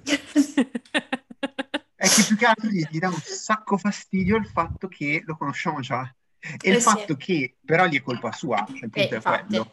che noi abbiamo avuto tutto il tempo per capire dal capitolo di Tion Come come? Stannis vince la battaglia. Cioè, Certo. la strategia della battaglia abbiamo fatto in tempo a capire. Vabbè, ce l'ha messa sul piatto d'argento, dai. L'altro che cambierà tantissimo è The Forsaken. Ragazzi, Eh, The The Forsaken Forsaken è purtroppo a- sì. No, quello è andato. Quello è è andato, dice troppe cose in The Forsaken. No, no, purtroppo. Datissimo. Cioè, meno male che l'abbiamo avuto, perché abbiamo avuto comunque un insight pazzesca, però non l'avremo così. E quelli che rimarranno uguali, Arianne, no. No. Allora, eh, detto molto Allora, sinceramente, allora, a allora, me... scusate, Vai, vai. la ricerca del tempo perduto è 2340 pagine dell'ultima edizione in Audi, Mm, Mhm. il che significa che può entrare. sì. Cioè, 2000 fino a 2340 Ah, sì. le tieni insieme. Cioè, non so se l'avete vista, l'ultima che ha fatto Sì, in sì, Audi. no, beh, certo, certo. Perché Un mattoncino, Mm, anzi di più. sì. Non mi ricordavo fosse da così tante, cioè mi ricordavo fosse tipo 1500, però mi sono reso conto che la confondevo con Infinite Jest nel 1120, Mm, mm, 1220. Sì. No, ma saranno completamente diversi capitoli, ma Scusatemi. grazie a Dio, eh, proprio gli brucia che abbiamo, che abbiamo saputo Eh, questa sì. cosa, non, non se la può tenere. Ma non era neanche così un problema. Allora, il problema è che se dopo The Forsaken lui non ci lasciava 20 anni per capire che cosa aveva scritto là dentro e il libro caccia 5 anni dopo, Sì, la qualcosa non gente non l'abbiamo avrebbe ancora Eh, riflettuto il così. problema è che noi abbiamo, cioè oggettivamente, parliamoci seriamente, noi lo stiamo facendo anche, cioè qua abbiamo, passiamo al setaccio parola parola, Sì. cioè ne abbiamo parlato per 10 minuti del fatto che c'è scritto Eddar e non Ned e quindi è impossibile che sia Lianna. Sì. Cioè, tutto sommato ne stiamo parlando in beh, Italia nel 2022. Sì, sì. They capito? found it e non i found Eh, Eh, it. esatto, esatto. Cioè, ne abbiamo passato al setaccio le parole di Martin. Allora, magari se non ci lasciavi 20 anni, forse, forse Ecco perché ti dico la storia la cambia relativamente, Capì? Sì, Mm. perché ormai tutti hanno È capito, andato. ecco. certo. Va. E poi si riserverà qualche-. L- Lo ha detto, cioè l'ha detto, quello che si vuole riservare è ancora qualche colpo di scena perché è l'autore che ha abituato i lettori ai colpi di scena. Lì. ma ci Esatto. sta, Sì, ci è sta. giusto, eh. Anche ci questo segreto, sto segreto di Pulcinella che sta facendo con Jon Snow è meraviglioso. Eh beh, grandissimo, Vabbè, vabbè, fantastico vabbè. questo. Poi il colpo di scena è che in realtà Jon Snow è morto davvero. Ma magari, scusa. Eh, Bea! Beatrice. Niente. tu ed Egg, così. Eh vabbè, eh vabbè. Va bene, dai. Ma che altro colpo? Vabbè, un colpo di scena, vabbè, me lo farà leggere nelle 2500 No, pagine che me ci pubblicherà. Io per esempio ho avuto tutta una serie di cose, cioè devo dire la verità, io vabbè sono un ingenuo, sono proprio un fanciullino da questo punto di vista, però ho capito, io ho tutto per esempio una serie di cose che mi aspettavo, cioè Winds Winter, io mi ero fatto le previsioni e non stanno andando così come sono. Cioè mi aspetto un libro molto più a sud e invece non lo è. È un libro a Essos, in cui ci sono molti capitoli a Essos. È un libro molto a nord. E invece per me, capito, era proprio il libro del sud in cui c'era la, ba- la Battle of Banner. Era il libro in cui scambiavano le cose, in- cambiavano finalmente le cose in capitale. C'era la trama di Connit.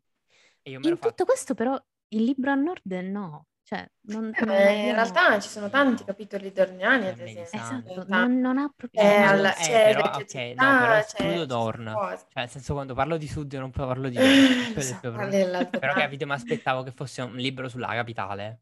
E invece... Eh, c'è tanto Ma Essos, adesso tranquillo che nel prossimo aggiornamento c'è scritta, sto scrivendo il POV. Di Willester non Di è vero perché non ci saranno nuovi POV. No, no, no, aperto. No, no, no, nuovi personaggi ma non nuovi POV. Nuovi personaggi, non nuovi Eh, POV. che già mi sembra... Cioè, nel senso... No, no, nuovi personaggi va Cioè, benissimo, però Eh, non, però nuovi, capito, non cioè... nuovi POV. Certo, è- però è abbiamo un- Sam è- che può andare, per cui non c'è nessun problema. Eh, no, no, ma è un buon passo avanti. Cioè, nel sì, senso sì, che sì, lui anni fa era proprio... No, basta. No, basta, devo stringere invece E comunque Sam incontrerà personaggi. Willas Tyrell, boh, Sì, sì, sì, sì, firma col sangue. Sì, sì, sì. Sicurissimo. Mhm. E dai, anche senza fare previsioni, io dirò, sono ottimista. Vabbè. Dico questo, sono ottimista. Perché è vero che non ci sta dicendo niente, però ci sta dicendo. Eh, Sì, sì, sì, ma c'è- già che ci sta dicendo che è a metà... Tra l'altro, Vabbè. scusatemi, questa cosa la dico in live, si sentono i fuochi d'artificio sotto? No, no. No, no, No, no. Prima par- sono partiti pure i cani quando hanno sentito i primi fuochi. no, no. Stiamo registrando il... Ora, oggi- è, mm, mm, sono le 0018 del 14 luglio, quindi domenico a Parigi sapete tutti cosa succede. Non, non c'è Muore, Lady Oscar. Esatto, esatto. Ora lasciamo andare Domenico a vedere i fuochi. dai. Va bene. Vado domani. Va bene. Ragazzi, è stato un piacere registrare questo episodio. Come al solito troverete tutti, tutti i link, tutte le fonti che abbiamo usato giù in descrizione. Mettete like al video, condividete, iscrivetevi al canale e attivate la campanella e ci vediamo la prossima volta, ragazzi. Ciao! Ciao, ciao, Ciao. ciao.